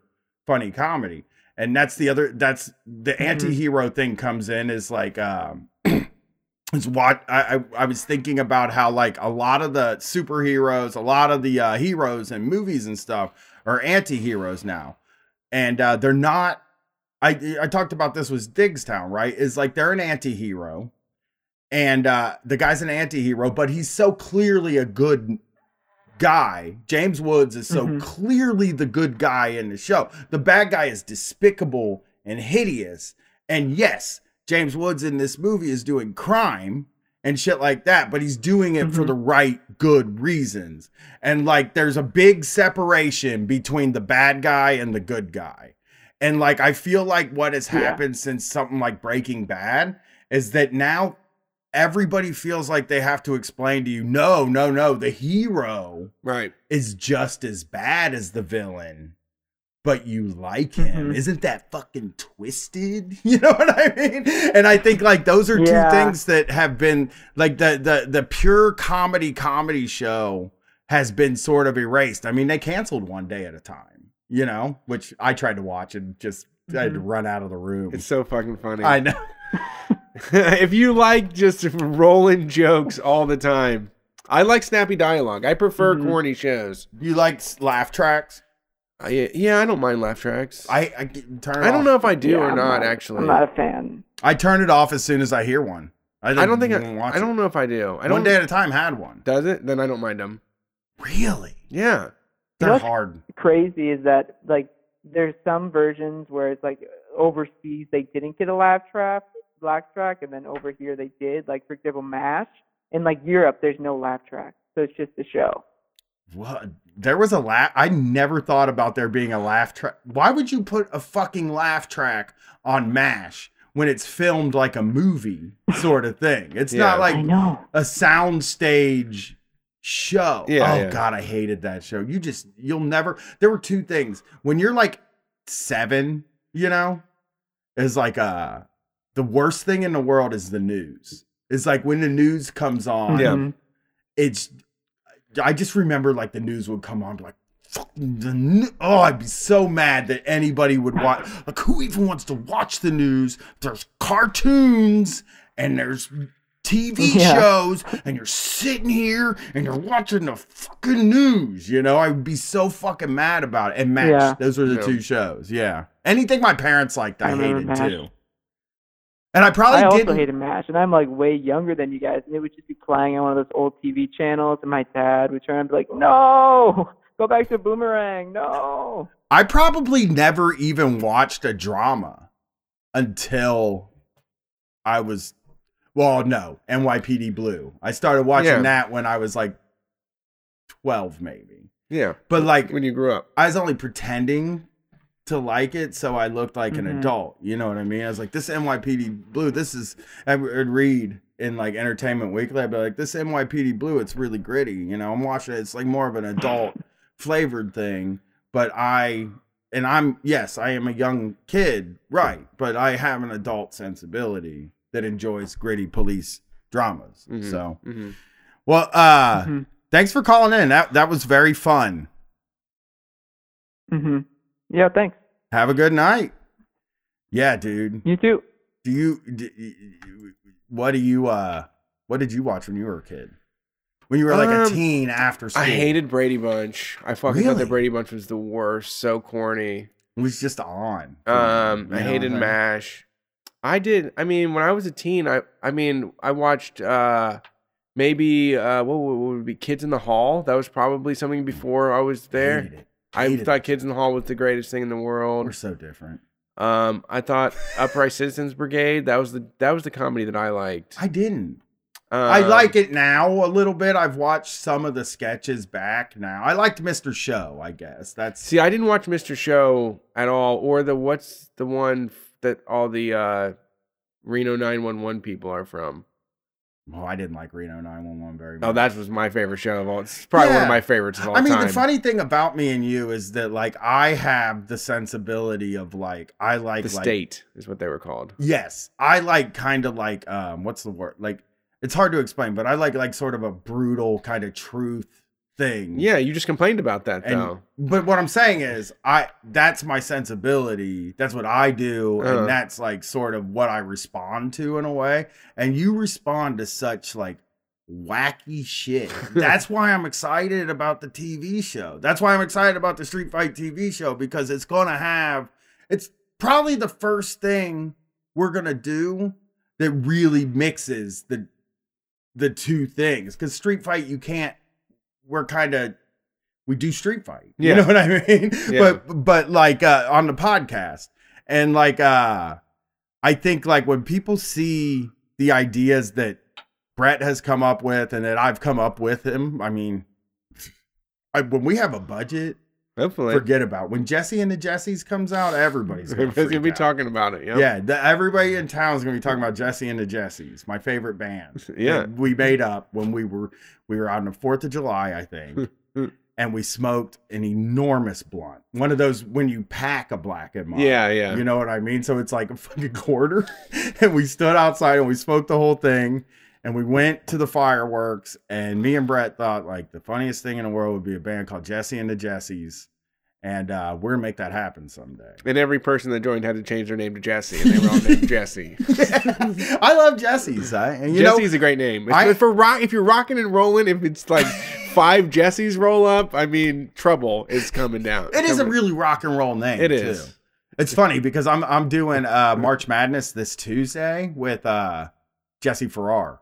Yes. the- with old JF, and he's He's like the funniest squirrely. dude in the world, and he is squirrely. He's very Jesse. he's very Je- but he's not a rock and roll guy at all. Still is though. I mean, it's still Really? just just the uncontrollable nature of him and his Yes. ability to keep rocking and rolling with what he's doing. He's a Jesse. It's, he's very he is, Jesse. He is. I have to say, I've met almost everybody in in our kind of circle. I, I still I want to meet Jon Hendren really bad. Yes, that would be a dream. That's one of the ones that's out there. I would still. put that on my wanna- LinkedIn. I want to meet Jon Hendren really bad. I want to weed guy, weed guy boner 420 too. Yeah, yeah. I think we could beat him. He's. Yeah, I, I talk to him a lot in DM. so- Okay. but uh, I want uh, Jesse and Mike are without a doubt the two weirdest dudes I've ever met. they're incredible, Right. and they're so fun, like funny in a way that never stops. Like if you think if you like YKS and you listen to it and you're like, these guys are so funny when they're on. It's like, no, th- like they're not even on. Yeah. Really. That's like everything they say is like this. I don't know how they get through like you know they they've done episodes where they went and saw the Huckabee show live Uh huh.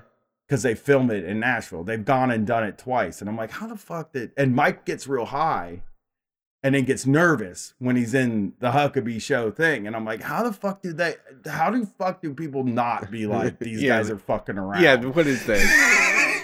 Get out here with your fucking grumble ass shoe, grundle ass shoes in here. your bits. You're just doing bits. They're funny. Yeah. They're they're great dudes. I can't wait to talk about Bill Simmons with Jesse Farrar. Yeah, it'll. Bill Simmons a fucking weirdo, dude. Yeah, but also be like, uh, you know, I really like this basketball player. Like, what he really reminds me of is Luke Perry from 90210. And you're like, what does this mean? And he, his movie taste. If you you think my movie taste is bad, you never will watch a movie that I recommend because you you hate all the movies. I, I watched recommend. Diggstown. You did watch Diggstown. That's true. But uh, this dude does a show we are called sorry, but the show has ended. so this dude does a show called The Rewatchables. We haven't hit our time yet, Brett, and I'm I'm having a good time. I'm rolling, so I want to. Uh, I'm not complaining. so he does a show called The Rewatchables, right, where he talks about rewatchable movies. Who? Bill Simmons, Uh-huh. the guy I'm profiling on uh, March Madness. And it's like higher learning. Good movie. Yeah, actually. great that movie. was a big deal. I'm I gotta rewatch that one soon. Yeah. Yeah, that was a big one for me too. Uh, the Breakfast Club. It's like you got to do a podcast about the Breakfast Club. That is Heat. They do Heat. Uh people like Heat. Dunkirk. He's like just the most conventional movie guy. You know what I mean? The oh wow. Okay, I'm gonna listen to this show now. I'm excited. He did uh, Happy Gilmore with the Safdie brothers. That's I'll I'll check that out. So Don't do yeah, don't do an ad for that idiot's podcast. sure, he's a dipshit. It's probably not gonna be good. No, no, he's weird, dude. He's the least weird of the five guys I'm doing. Uh huh. But I mean, all of them are fucking weird, Yeah. so that's like a low bar, Right. You know, It's sports. So come and see us Friday night, please. We're gonna put on a fucking banger of a show for you this Friday It's night. true. We got a lot of good ideas, and you're the first people that get to see it. Not only are you the first people to get to see it, but you're the first. You're the only people that are gonna see the full hour, Yeah. and nobody else. Well, Some Pittsburgh might will. get that. Some people will. But Columbus and Pittsburgh's probably it. You know, we're taking Jake Flores out to Florida, and Hellfire is the uh, the next tour. So we're only doing half hour sets. Yeah. So please come to the Columbus show. I think I think you'll really enjoy it. And uh, Tickets at store.streetfightradio.com. in Pittsburgh on uh, March 18th, come see us. Day after my wedding anniversary. We're gonna roll in there. We're gonna do a show. We're gonna hang out with the listeners. We're gonna drive home that night. Great. And Brett's gonna be miserable. Can't wait. But uh, I'll sleep in the car. And Florida is going to be announced this week. Okay. All the ticket links. And like we said earlier, if you're a smart internet sleuth, they are not announced yet officially, but you can pick up New York and Philly tickets for the Hellfire 2 tour. Yeah, if you just check Johnny Brenda's and Littlefield's website. Yep. Uh, thanks for listening to Street Fight. We will see you on Wednesday. No, we won't see you on Wednesday night. We're going to be at the Means TV launch in Detroit, Michigan. Yeah, I have maybe an idea for this maybe something we could do this week that people would be excited about. That we What's that? Well, I was going to tell you like off the air. Okay, case a you big didn't like surprise. well, in case you didn't like the idea, it's not that big. Big Don't freak out. Small surprise, Yeah. not even really a surprise. A switch up, but this Wednesday we're going to be in Detroit, Michigan at the Means TV launch. It's actually happening. Socialist streaming is coming to you. Uh, we are going to have a show on there in March. Uh, the Sams have a show on there right now. Trill Billies are going to do something, but there is a lot of great content over on Means TV, and it's finally happening. And uh, I want to rent a tuxedo, but I probably won't. But I should. Maybe I will. What do you think? Should I rent a tuxedo? This is Street you Fight. fucking look silly. I know. All I right. want to look silly. Okay, yeah, go for it, man. I'm All right. not. Peace. Excuse me, friend. Do you ever get mad online about politics? No, not really. So your Twitter handle isn't at dabbing Castro 911 and you didn't just post drink piss to at Joe Biden? Uh, okay, you caught me. Well, good news, friend. You are not alone, and you should get your news from two guys who are just as mad online as you. Really? Who? Where? District Sentinel Radio, the newscast of record for the left, airing Monday through Friday, hosted in Washington, D.C. by the two Sams, Sam Knight and Sam Sachs.